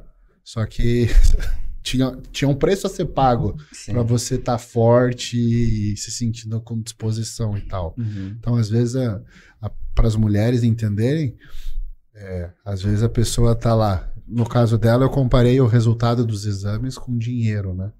Então, ela tá com mil e pouco de texto. Eu falei assim, tá. Então, antes é como se você estivesse ganhando um salário de um milhão por mês. Você baixou teu salário aí para 20 mil por mês. Uhum. 20 mil por mês é um puta salário, não é ruim. Uhum. Só que para quem tava acostumado com um milhão, é uma merda. Então, essa que é a questão. Então, quando uma menina, que nem eu já vi menina de 16 anos ciclando Deca com 16 Dianabol, é, 16 anos, Deca com Dianabol, porque queria ser biquíni. Ela tá estragando o resto da vida dela, porque ela tá, tá deixando um parâmetro de comparação, principalmente neurológico, né? É coisa da você se sentir forte, se sentir bem. Por isso que eu falo para as pessoas, se você não sabe se você quer usar esteroide ou não, melhor você não usar, porque provavelmente se você começar a usar, você nunca mais vai parar. Dependência psicológica. Né? É, porque não tem dependência química, mas psicológica tem. Porque você se sente o super-homem. Cara, se os próprios jogadores de futebol, quando param, já tem essa dependência psicológica da, da, da questão de entrar no estádio cheio gritando, porque isso, cara, isso, né? Tu chega Vicia. ali, adrenalina, vicia, cara, isso é viciante. Imagina 100 mil pessoas gritando teu nome todo final de semana e coisa, e de repente o cara para, ninguém mais fala dele, o cara engorda, ele perdeu o shape, ele perdeu a hegemonia dele. Isso no futebol acontece, pô. Imagina com um hormônio sintético no sangue aqui. Tipo, é. Não, o cara vem aqui, soca peso, todo mundo olha pro é cara, isso, cara. fala, nossa, eu sou forte. O cara chega no foda." banheiro, se namora 30 minutos antes do banho. É aqui. É isso, cara. Quem nunca ficou posando no banheiro meia hora, 40 minutos? Eu. Nunca tive shape. Não, mas não precisa ter shape Ah, pra não, posar. Agora, gurizada, com, que iniciou já com, tre- com meses aí de, de academia, já tá, a gente ia no banheiro aqui, tá? Tem sempre. Que é legal também, né? De alguma, de alguma forma, mas é engraçado. Então o pessoal tá. Essa expansão do fisiculturismo que a gente tem falado é isso. Tá lá, chega lá, o pessoal tá fazendo força Não, e eu acho que a sala de pose, quem menos usa é atleta, né? Aham. A galera que, que não é nada, mas. Não, mas se- daí a gente se- muda a plaquinha, vira sala de selfie. Não, eu acho isso sensacional, cara. Mas isso também me re- remete a um outro problema que é isso que eu tô falando, informação correta das coisas, né, Sim. cara? A gente presta um puta serviço aqui. Cara, a gente vai comprar É. um microfone, Ícaro. Já contabilizou? Ó, o Ícaro parece um DJ ali, cara. Botar uma. uma... Ó, aqui, ó, o Bowes Eyes de novo aqui, ó. Algumas farmácias estão vendendo nandrolona em gel, mas usam decanoato, o que leva tempo para finalizar, finalizar o efeito. É possível manipular nandrobase ou éster mais curto em gel? Mais vintão pro microfone. Abraço. Valeu. É possível? É. Agora você tem que convencer uma farmácia de manipulação a importar essa matéria-prima para fazer para você. Ah, pra fazer o- é, em gel? É, ele tá falando androbase, seria sem éster, né? In- Injetável? Ele falou em gel? Algumas farmácias estão vendendo nandrolona em gel, mas usam Então. decanoato que leva tempo. É, É, gel. gel. Também não sei qual que é o percentual de nandrolona que passa pela pele. Eu acho que é bem pouco. É. Porque é uma molécula muito gigantesca, né? Ainda mais decanoato. Aham, Então, para atravessar a pele não é tão fácil. aham. é, vou, não é tudo que é vendido que funciona. Exato. Então, assim, Até porque a farmácia de manipulação, ela pode fazer trembolona, ela pode fazer HCG. Já viu tudo isso? sim. Não, tudo e assim, a farmácia, na verdade, ela só obedece à prescrição. Sim. Então, se o teu médico acredita que HCG oral funciona, a farmácia vai fazer. Mas não funciona. Eu, eu costumo falar dessa questão de peptídeo, não é? Porque assim, o peptídeo mais usado no mundo é insulina para diabetes. Então, se existisse como você fazer um peptídeo Oral. gotinha, por que, que a gente fura as crianças? Sabe? Ah, tipo, ah. criancinha diabética levando agulhada a cada refeição. Teria gotinha de insulina. Com certeza. Então, assim, a questão é, por ser peptídeo, os peptídeos são sequências de aminoácidos, uma vez que você faça o uso oral, ele vai ser degradado, né? Uhum. É igual comer carne, Aham. né? Você vai digerir aquilo. É igual aquele cara que toma colágeno achando que vai Vai melhorar. direto pra pele, né? Eu é, mas é, é tão é tão arcaico quanto o índio que comia o coração do guerreiro pra ele ter um coração mais forte, tá Uhum. ligado? O nível de raciocínio é esse, ah, Eu acho que isso funciona mais, tá? Porque deve ser do caralho comer o coração de alguém, né? Deve ser. Não É. sei, só comida e galinha. Tá explicado, pô. Por isso que eu sou frango. Ai, ai, eu como só a parte da sobrecoxa. Aqui, ó. Marco Aurélio Rodrigues. Pô, a galera tá firme. e fala- Ô, tem euro aqui? Eu não vou embora hoje, não, pô. Eu? É? Oh, Pintou na telinha. ainda tem gol. Aqui, ó. Aonde? Sou em, enf- enfermeiro, talvez? Aham. Há seis anos. É, fazendo farmácia graças ao Gabriel. Caramba, que legal, velho. Gostaria de uma sugestão de tema de TCC, olha aí, sobre hormônios. Fale sobre oxa e testo gel para a mulher. Porra. Essa. Fala do Marco, teu, Auré- cara. Marco Aurélio fez valer R$ 27,90 dele aqui, ó. Eu lembro da tua Não, eu acho que pesquisa. é alguma coisa legal seria primeiro descobrir por que não tem dura textão na farmácia, mas Olha aí. é um bom TCC. É. Estão prescrevendo demais? Por que não consigo comprar? Mas o- eu acho legal essa. Porque TCC você não tem muito tempo, né? Então, trabalha mais com questionário. Passa um questionário aí na, na academia que você treina para descobrir quantos por cento já usou esteroide e quantos por cento foi prescrito por um médico. Pra você descobrir como a maioria é tudo Pô, interessante. algum amigo indicou e o cara comprou. Então seria um tema legal. Descobrir na tua academia ou na tua faculdade. Uma vez eu vi uma pesquisa, falaram que foi, foi feita no Rio de Janeiro, um TCC assim, 70 e tantos por cento dos, dos frequentadores de academia do bairro que foi feito no Rio usavam esteroides. É tipo, cara, mais da metade. É bizarro, assim. Usavam esteroides prescritos. Não prescritos Não por médico, prescrito. né? A maioria não prescrito. É. Mas assim, como uma cidade praiana que é quente o ano inteiro, é diferente, né? Uhum. Então no sul, assim, tem frio, inverno, o pessoal se cobre, você não vê tanto shape. Você vai pro Rio, você vê um monte de gente no shape, Sim. né? Então, porque tá ali o tempo todo indo pra praia. Aham. Então lá a, a prevalência no uso de esteroide é maior do que no sul, por exemplo. Porra, mas é muito, né, cara? 70% é, É muito. muita. Meu Deus. E fale um pouco sobre Oxa e testo gel para a mulher. ferramentas, né? É, o que eu costumo dizer é que texto para mulher tem que ficar dentro do que é normal para uma mulher. Eu não, não sou a favor do uso de texto para um resultado estético em mulher, porque eu acho que é muito androgênico. Mas tu, tu falou no, na- no podcast passado que a testo gel tu, tu utilizaria até em. Tu não utilizaria em homem para fins estéticos, para TPC talvez, Sim. né? Mas para mulher, para fins estéticos, testo gel. Então, é legal para ficar dentro do normal, talvez no quadrante superior do normal. O que, que isso quer dizer? De 75% a 100% do normal. Uhum. Mas não deixar acima do normal. Uma mulher com 100, 200, 300 de texto é muito. Ah, sim. Porque aí você pode associar um hormônio menos androgênico para dar o resultado estético. Certo. Então, assim, texto para ficar no normal, para que ela tenha estradiol, para que ela tenha os derivados de texto, né? E aí um pouco de outro hormônio menos androgênico, então vai dar menos a colateral. Pode ser a Pode ox. ser? Eu só não gosto dela, mas Hum. tem metenolona, você tem é, oximetolona. Eu acho sensacional. Para mim, o melhor custo-benefício miligrama por miligrama é oximetolona. Mas aí você já tem que ficar de olho em outros parâmetros, Sim. né? Hematócrito. Hum. Então, assim, não tô falando para você pegar e fazer por conta, mas Sim. essa é uma linha legal para um médico fazer e acompanhar. Certo. Aham. Perfeito. É isso aí, Marco Aurélio. Só que o Marco Aurélio. Ah, tá. Eu achei que. Tá. É Marco Aurélio já foi. É MDSL, não tem nome. Explica. É de Portugal. Abraço, Portugal. Pô, a gente tem bastante seguidor de Portugal aí.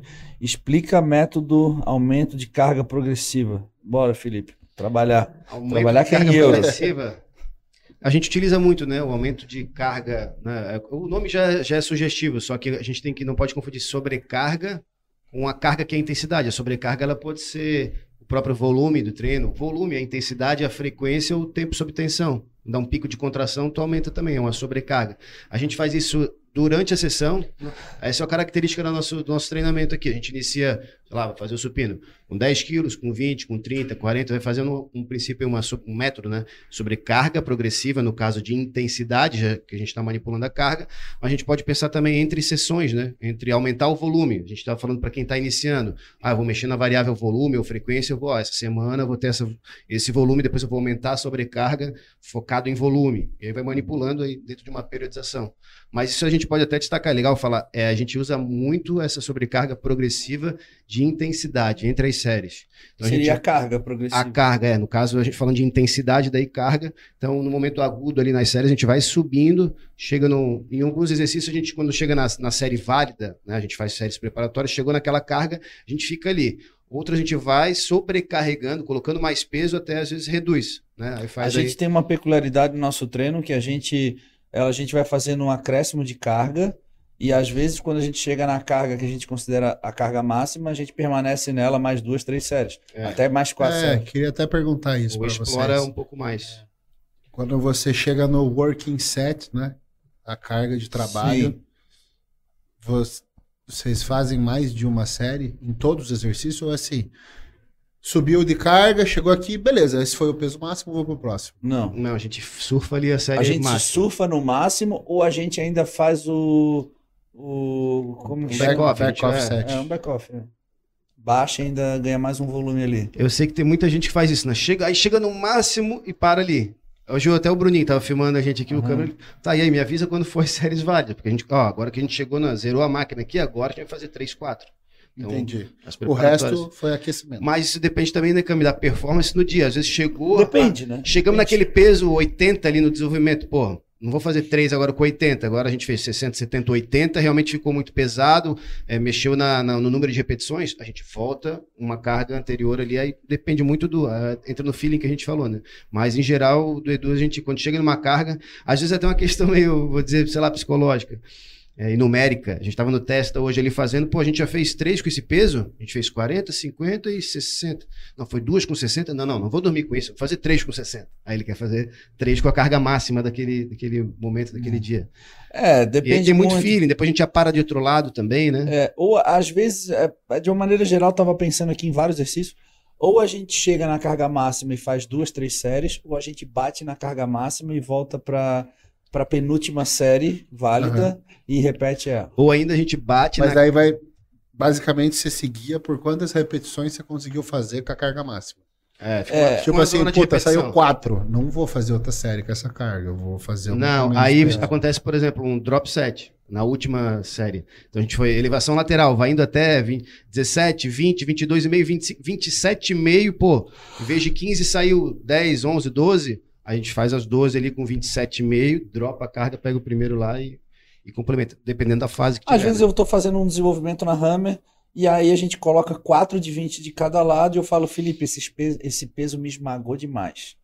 Tipo, me esmagar demais é que se não conseguir, eu usei mais, tipo, me contraí mais o pescoço do que o. Aí eu falo, vamos voltar pra penúltima com 3,5 e vamos garantir Sabe mais que é uma legal? série boa. Essa série ela tem muita validade dentro do treino, essa que a gente fala aí, porque a gente fala assim, tem uma carga ótima de fazer assim, ó, com tempo sob tensão, com uma pressão boa, like a machine ali, e aí quando tu bota mais peso, pô, tá bom ainda, aí tem um peso que te conecta, que tu consegue mover sim, a sim. carga Tem tanta força. mover bastante, é- um exercício livre, a gente tem aqui, só que essa série ela vai te dar mais performance até no momento agudo. No mesmo dia, se fizer esse back-off voltar a carga, o- a carga anterior fica mais leve. E Fica. então, ela é importante. Fica. Essa que desconecta. Então, às vezes a gente treina, respondendo agora mais objetivamente a pergunta ali, a gente consegue ficar três séries ali, porque, pô, essa série hoje a gente vai ficar aqui, na que fica mais bem conectado. Outras vezes a gente vai, desconecta mais na carga e volta. Tinha, tinha uma época que eu fazia um treino, eu chama Medical, vaca louca, de supino, que assim, você sempre chega, tipo, na máxima, né? Faz um, um RM. Cara, eu acho muito perigoso isso. É horrível, né? Mas eu treinei anos assim. E aí você E chegava foi na romper o máxima... peitoral só agora. E só agora. Não, eu já tenho um outro aqui, mas não preciso de cirurgia. É. E foi competição. Mas aí você fazia aquela carga, filha da puta, assim, uma repetição morrendo. Cara, quando você ia pegar um halter Tipo, pesado, ridículo. era ridículo de leve. Eu jogava assim, brincando. Agora, se fosse um outro dia, você ia começar com o supino com halter, Ah, sim, aquele sim. halter eh, era muito pesado. Eu fazia competição de supino, né? Hum. Aí eu fazia, é, eu, minha marca era 190. Aí eu fazia excêntrica com 230, 220, né? Que é ali um 30% a mais. Aí eu fazia só excêntrica. Cara, 230 quilos excêntrica, só excêntrica. Aí depois eu ia, acabava o meu treino de supino. O treino era praticamente uma ba- a, ba- a barra, era uma equipe que treinava junto, tu fazia a tua série. Mais cinco, seis pessoas faziam. Aquele Aham. tanto. Era legal pra caramba treinar assim. Nossa, que legal que era, cara. O, é isso que é a- o amor, é, a- é o amor pelo powerlifting, né, cara? É, a- é o grupo, né? Aquela, Aham. co- no fisiculturismo não tem a isso. comunidade é. Não tem isso, né? É muito aquele trabalho solo ali. E aí eu tava lá, saía, acabou meu, acabou o treino. Aí é tipo, acabou, todo mundo pode ir pra casa, mas eu naquela naquela chama do bodybuilding também, ah, vou cair num halteres agora e vou ganhar um pouquinho de treino também, né? Pegava halteres de 50 quilos. Eu tô falando isso, cara, eu tinha 17 anos. Pegava halteres de 50 quilos e ficava lá, pum, 27, 20 repetições. Porque eu tinha acabado de fazer supino com 230 quilos de excêntrica, pô, e 190 de positiva. Tu dá uma descarga, né? Tu- O teu corpo recebe aquilo e depois o peso ficou. O mesmo peso eu acabei de fazer. É uma fez. questão de percepção, É. né? É engraçado que quando a gente fazia. A gente fazia a época que eu treinava Power, três, quatro semanas de pedrada, né? Indo até máxima e tal. Aí tinha uma semana de treino regenerativo. Daí a gente pegava metade da carga e fazia 3 de 12. De todos os exercícios. Ah, 3 de 12 e metade da carga. Cara, metade da carga era pesado pra caralho, tá ligado? Tipo, Ah, você metia lá 50 de cada lado do suspiro. Meu Deus, eu não acredito que eu faço o dobro que isso. tipo, A percepção muito muda muito, muda Muda muito. muito. É bizarro isso. Aqui, ó, o João Pedro fez mais uma perguntinha aqui no Superchat. Cami, para performance cognitiva, dieta hipo ou hipercalórica, testo alto ajuda ou atrapalha? Testo em excesso atrapalha. Testo baixo atrapalha. Na performance Então, cognitiva, né? Sim. Então, se você ficar extremamente estimulado por testosterona, é ruim. Você não consegue nem estudar. Sim, sim. tá com tesão pra meter na parede. sim. Não tem como. Texto baixo também, você fica Sim, letárgico, fica letárgico. depressivo. E, cara, dieta também, os dois extremos são ruins. Você sabe o que é fa- fazer um off e ficar o dia inteiro com insulina? Sim. Tipo, comer carbo em todas as E refeições. Você dieta um hipocalórica, tu não consegue nem se concentrar, tu só tá pensando em comer, cara. Exato. Então, não existe. Ah, qual que é melhor pra, pra estudar pra concurso? Aham. Cara, é ter equilíbrio. Não é excesso de nenhum dos dois lados. Nem na dieta e nem no hormônio. Exatamente. É. É muito difícil fazer off. Off Off é muito difícil. é muito mais difícil. A galera, tipo, reclama de passar fome, porque a maioria da população é gordinho querendo emagrecer. Então reclama de fazer dieta restrita. Agora, fazer um off é muito difícil. É muito difícil. Eu tô numa fase agora que eu não sei nem o que eu chamo, cara. Não sei. O Cris Aceto não tem, né? Ele não periodiza assim, off e pré-contest. A gente vai evoluindo É, físico. hoje. É. E aí, cara, eu tô. eu passei pra ele a dieta que eu tava fazendo e em cima da minha dieta ele vai fazendo as mudanças, mas já faz um mês que não tem mudança nenhuma, eu tô fazendo a minha dieta. E cara, é, é assim, ó, é exatamente o que eu consigo comer durante 24 horas. Eu não consigo comer mais que isso. Eu tô um mês sem fazer nenhuma refeição fora, nenhum cheat meal, nada fora da dieta, porque realmente eu tô num equilíbrio tão grande, cara. Por exemplo, agora eu vou pra casa jantar, eu já tô ficando com fome.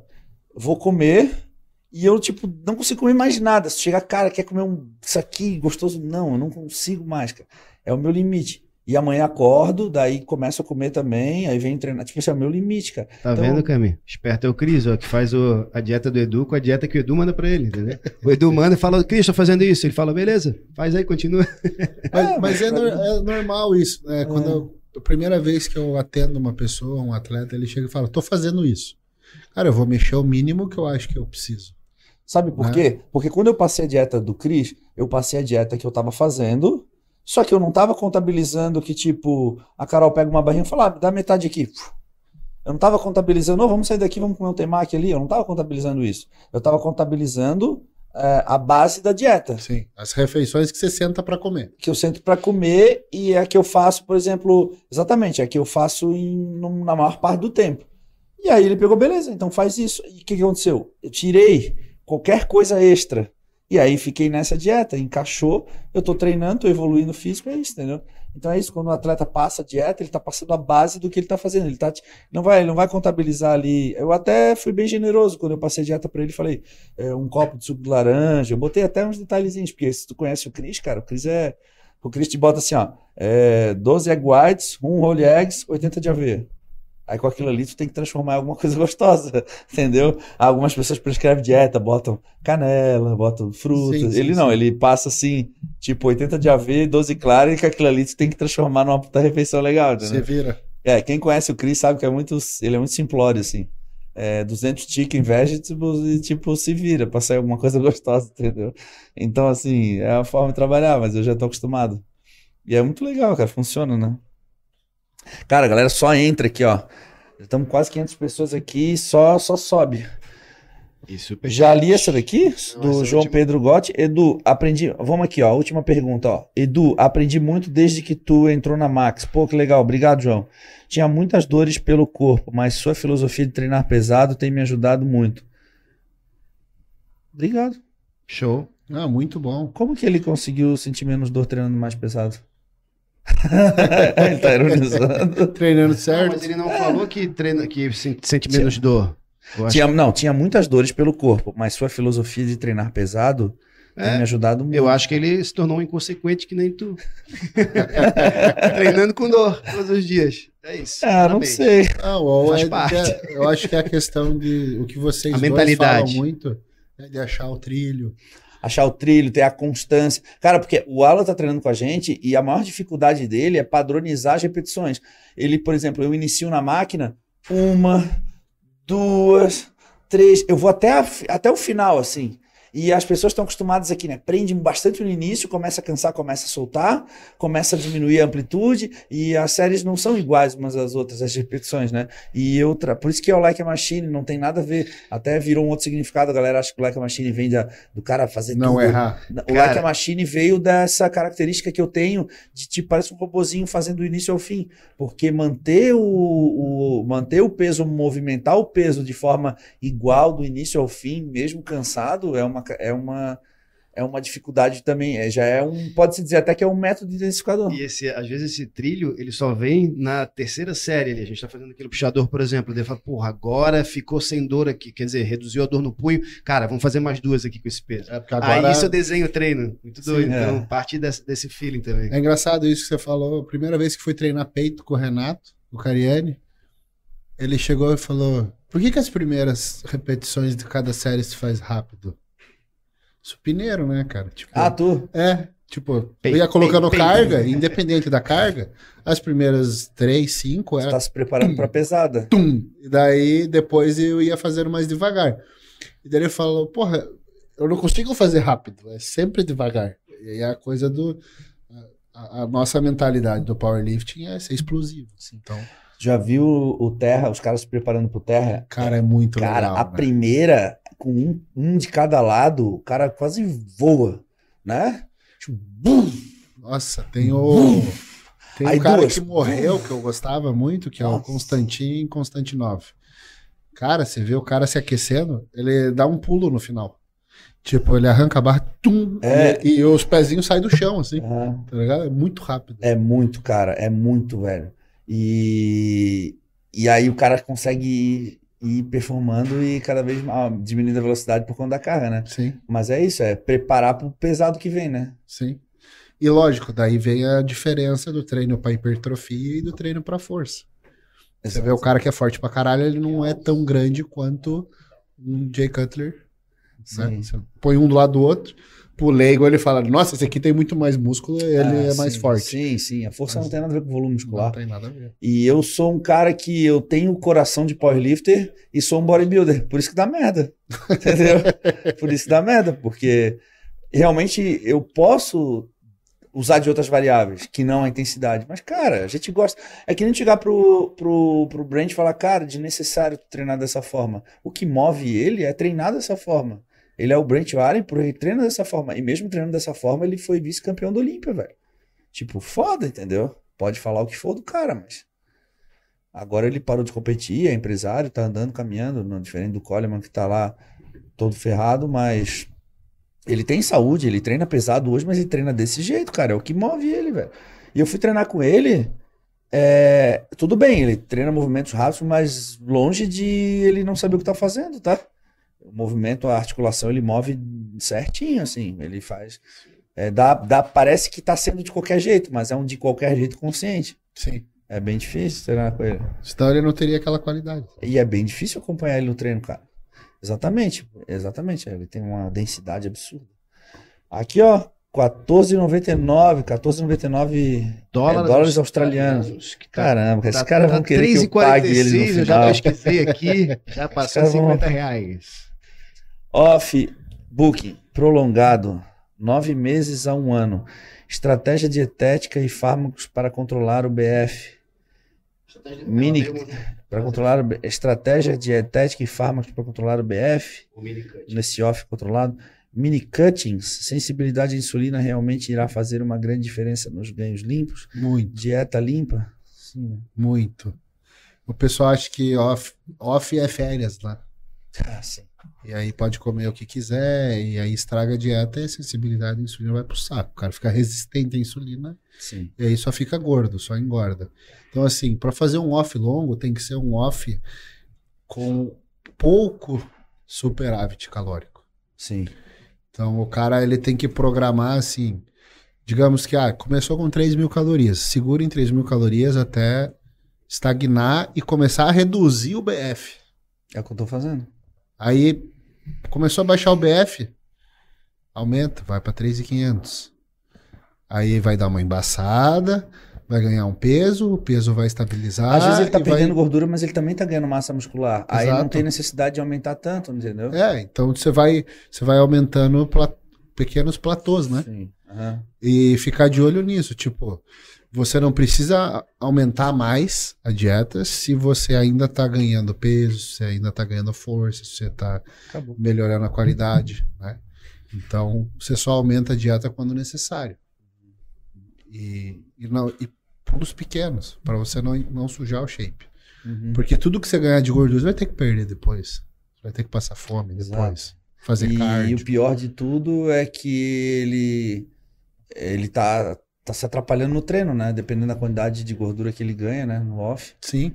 Uma merda o treino Não, dele. O peso é horrível. dele é. Todo mundo que ganha peso sabe. São no mínimo três coisas para você observar que você ganhou peso: ronco.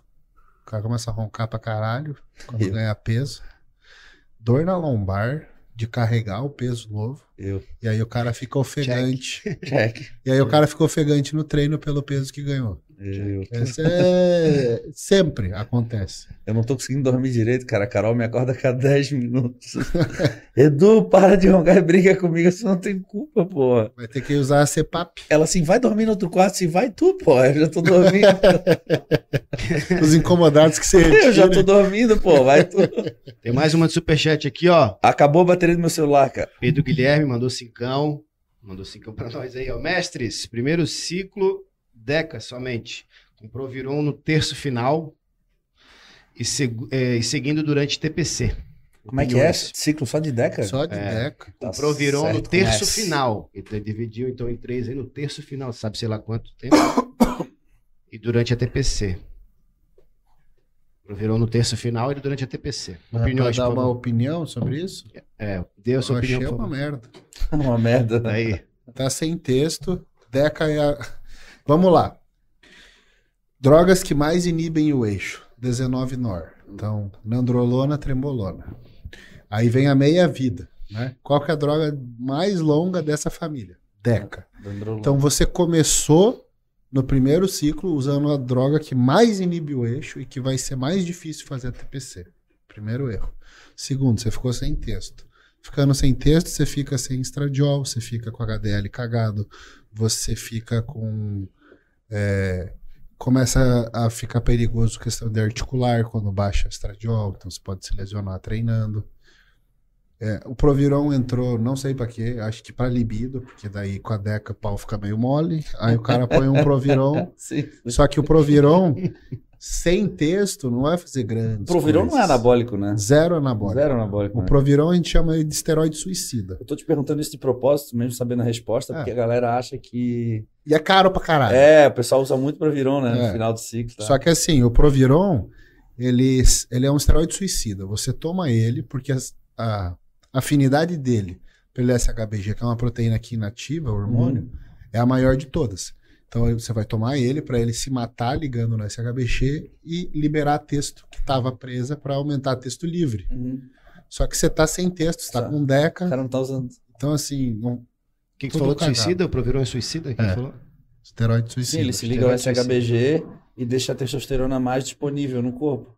Só que Só que se o você cara- tá sem texto, O cara não tá usando texto. você tá deixando mais deca livre. É isso. É. Ó, eu vou ler uma fora do superchat aqui que é Carol Saraiva, tá? Sim, me ajudem aí com o ronco do Edu. É sério que ela falou É isso? sério. Deixa eu ler. Só se o Não, Cami, deixa eu ler, deixa eu ler. só se o Cami dormir com ele, não verdade? acredito no Felipe. Pô, que isso?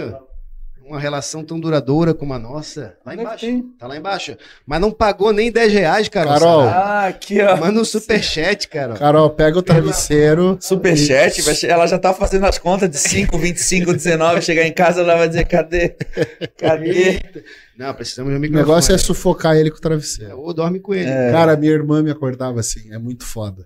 Tipo, porque eu sempre ronquei. Fica interrompendo o sono Não, da mas- gente. Não, né, a cara? minha irmã me acordava sufocando com o travesseiro. Mas não ela dá ideia, eu acordava- Não dá ideia. Não dá Carol. ideia. Cara, deve ser, uma, deve ser uma sensação parecida com nocaute, né? Tipo, tu acorda assim. O que aconteceu? Me sufoca com outra coisa, Carol Saraiva. É, é, por fim, Já estamos chegando à meia-noite, já pode falar besteira. Mas assim, solução pro ronco, eu tô vendo se eu vou comprar um pra mim, CPAP, né? Aquela maquininha? É, ah, pra não. empurrar oxigênio aqui. Tá louco, velho. Ah, tá, mas no teu caso tu ronca sempre, né? Sim. Ah, não, e tem a beleza. apneia, né? Sim, sim. Tá ligado? Não, eu acordo do nada, assim, eu, eu quase morro. Eu, hein? Parece aquele pincher. Tá... É. E Cara, eu tô lá suave, dormindo, cara. Puta, Carol. Edu, Edu, acorda. Cara, pra quê, velho? Vai, resolve teu problema sozinho. Foda. Mais eu uma? ela. Ah, beijo, amor, te amo. Vamos lá Bota então. pra mim aí. Beijo, amor, te amo. Volta pra mim? Hã? Volta pra mim? Ah, bota pra mim. Bota ali pra mim. Olha aí, João Pedro, obrigado pelo superchat, mas pô, a resposta do Edu acho que vai ser um pouquinho. Enfim. Qual? João Pedro pergunta aqui, Edu. Você acha que anastrozol é decisivo para chegar no super sliced? é o anastrozol que vai te Minha resposta na- é a mesma do, do Kaminsky, é uma ferramenta que pode ser utilizada no. Mas qual é a base, né, do super sliced? Já contou muito quando tinha 18 anos. Se manter Ah, dieta, mas. né? Não, não, tá, beleza, Nada. mas. Mas. Se usa, né? É um, é um Pode recurso. ajudar? Pode. Pode ajudar. Não é o que faz. a É, maior tem tanta diferença. coisa antes desse anastrozol pra É, não, é que não dá pra dizer, né? Porra, o super sliced é por causa do anastrozol. É, que não aquela- dá pra dizer. É igual aquele cara que não faz dieta, chega no final, ele quer tomar Diurético. diurético, cara. Puta, ele entra igual uma sopa, né? misturado com protan. Fechamos então? ah, os- enquanto tiver superchat aqui, a gente vai continuar. Cara, eu preciso comer, velho. Ó, o Guilherme Batista mandou aqui, ó. Deca somente, a pergunta do outro lá, falou aqui. Caminhos que agora vai querer me cobrar pra vir no podcast. Ó, somente Deca é jogar sinuca com mangueira. Manda um salve pra galera da O que, medicina. que ele falou? Que falou? Ah, ele tá comentando a outra pergunta, né? Ah, a Deca Only aqui é, só, Ah, é tá, jogar tá. sinuca com mangueira. Manda um salve pra galera da medicina da Unoeste. Kaminsky indica bons livros de fármaco endocrinologia também. Cara, os livros do- dos nossos colegas aí, né? A gente tem alguns. O Dudu Haluch tem bons livros. Eu uso Doutor muito as Lucas Caseri. Logo também, Kaminsky. Então, assim. São... É. E para você que é estudante de médico, vou dar uma melhor é, dica que eu posso dar. Faz a mentoria do Dr. Stack, que é aqui de Santa Catarina. Ele tem um grupo Stack. de estudo de médico. Que já tá convidado pra vir aqui, né? Top. É, vamos convidar ele pra vir aqui Tá também. convidado pelo. Tá convidado. O convite foi, foi feito. Estendemos aí. Então é isso. Então Temos é isso, galera. Antes que alguém pague mais. É, mas obrigado. Olha, ele nunca viu tanto superchat. Ele tá igual uma putinha ali com o celular olhando pra ver se vem pra cá, você vai, vem pra cá, vem pra cá, que é o superchat. Ai, ai. É isso. Valeu, galera. Valeu, galera. Obrigado. Muito obrigado por, pela participação de todo mundo aí. Obrigado mesmo. Obrigado, Caminhos, cara. Sensacional, velho. É sempre top. Sempre esse bom estar bate-papo contigo aí. cara. Hoje eu vou embora, não vou ficar te alugando aí. tá? A última vez eu tava carente. A última vez eu tava carente quando acabou o podcast. Eu fiquei até quase uma da manhã contando lorota pra ele ali. E aí no, fim, no outro dia ele fez um, um history falando: Ô, o Edu tava carente ontem, ficou me alugando, eu vou, cara, que sacanagem. Porra, cara, o cara Aí se abre o pro quê. amigo, né, cara? Mas eu falei zoando, eu falei zoando, ô, cara, mas ele achou que eu tava falando sério, não sei o que, que tu fez depois, tu apagou. Mas ah, ele roncou ou não roncou? Não, ele ah, não, não foi, não, não, não estendeu esse ponto. Galera, obrigado, tamo Valeu. junto, até a próxima, valeu!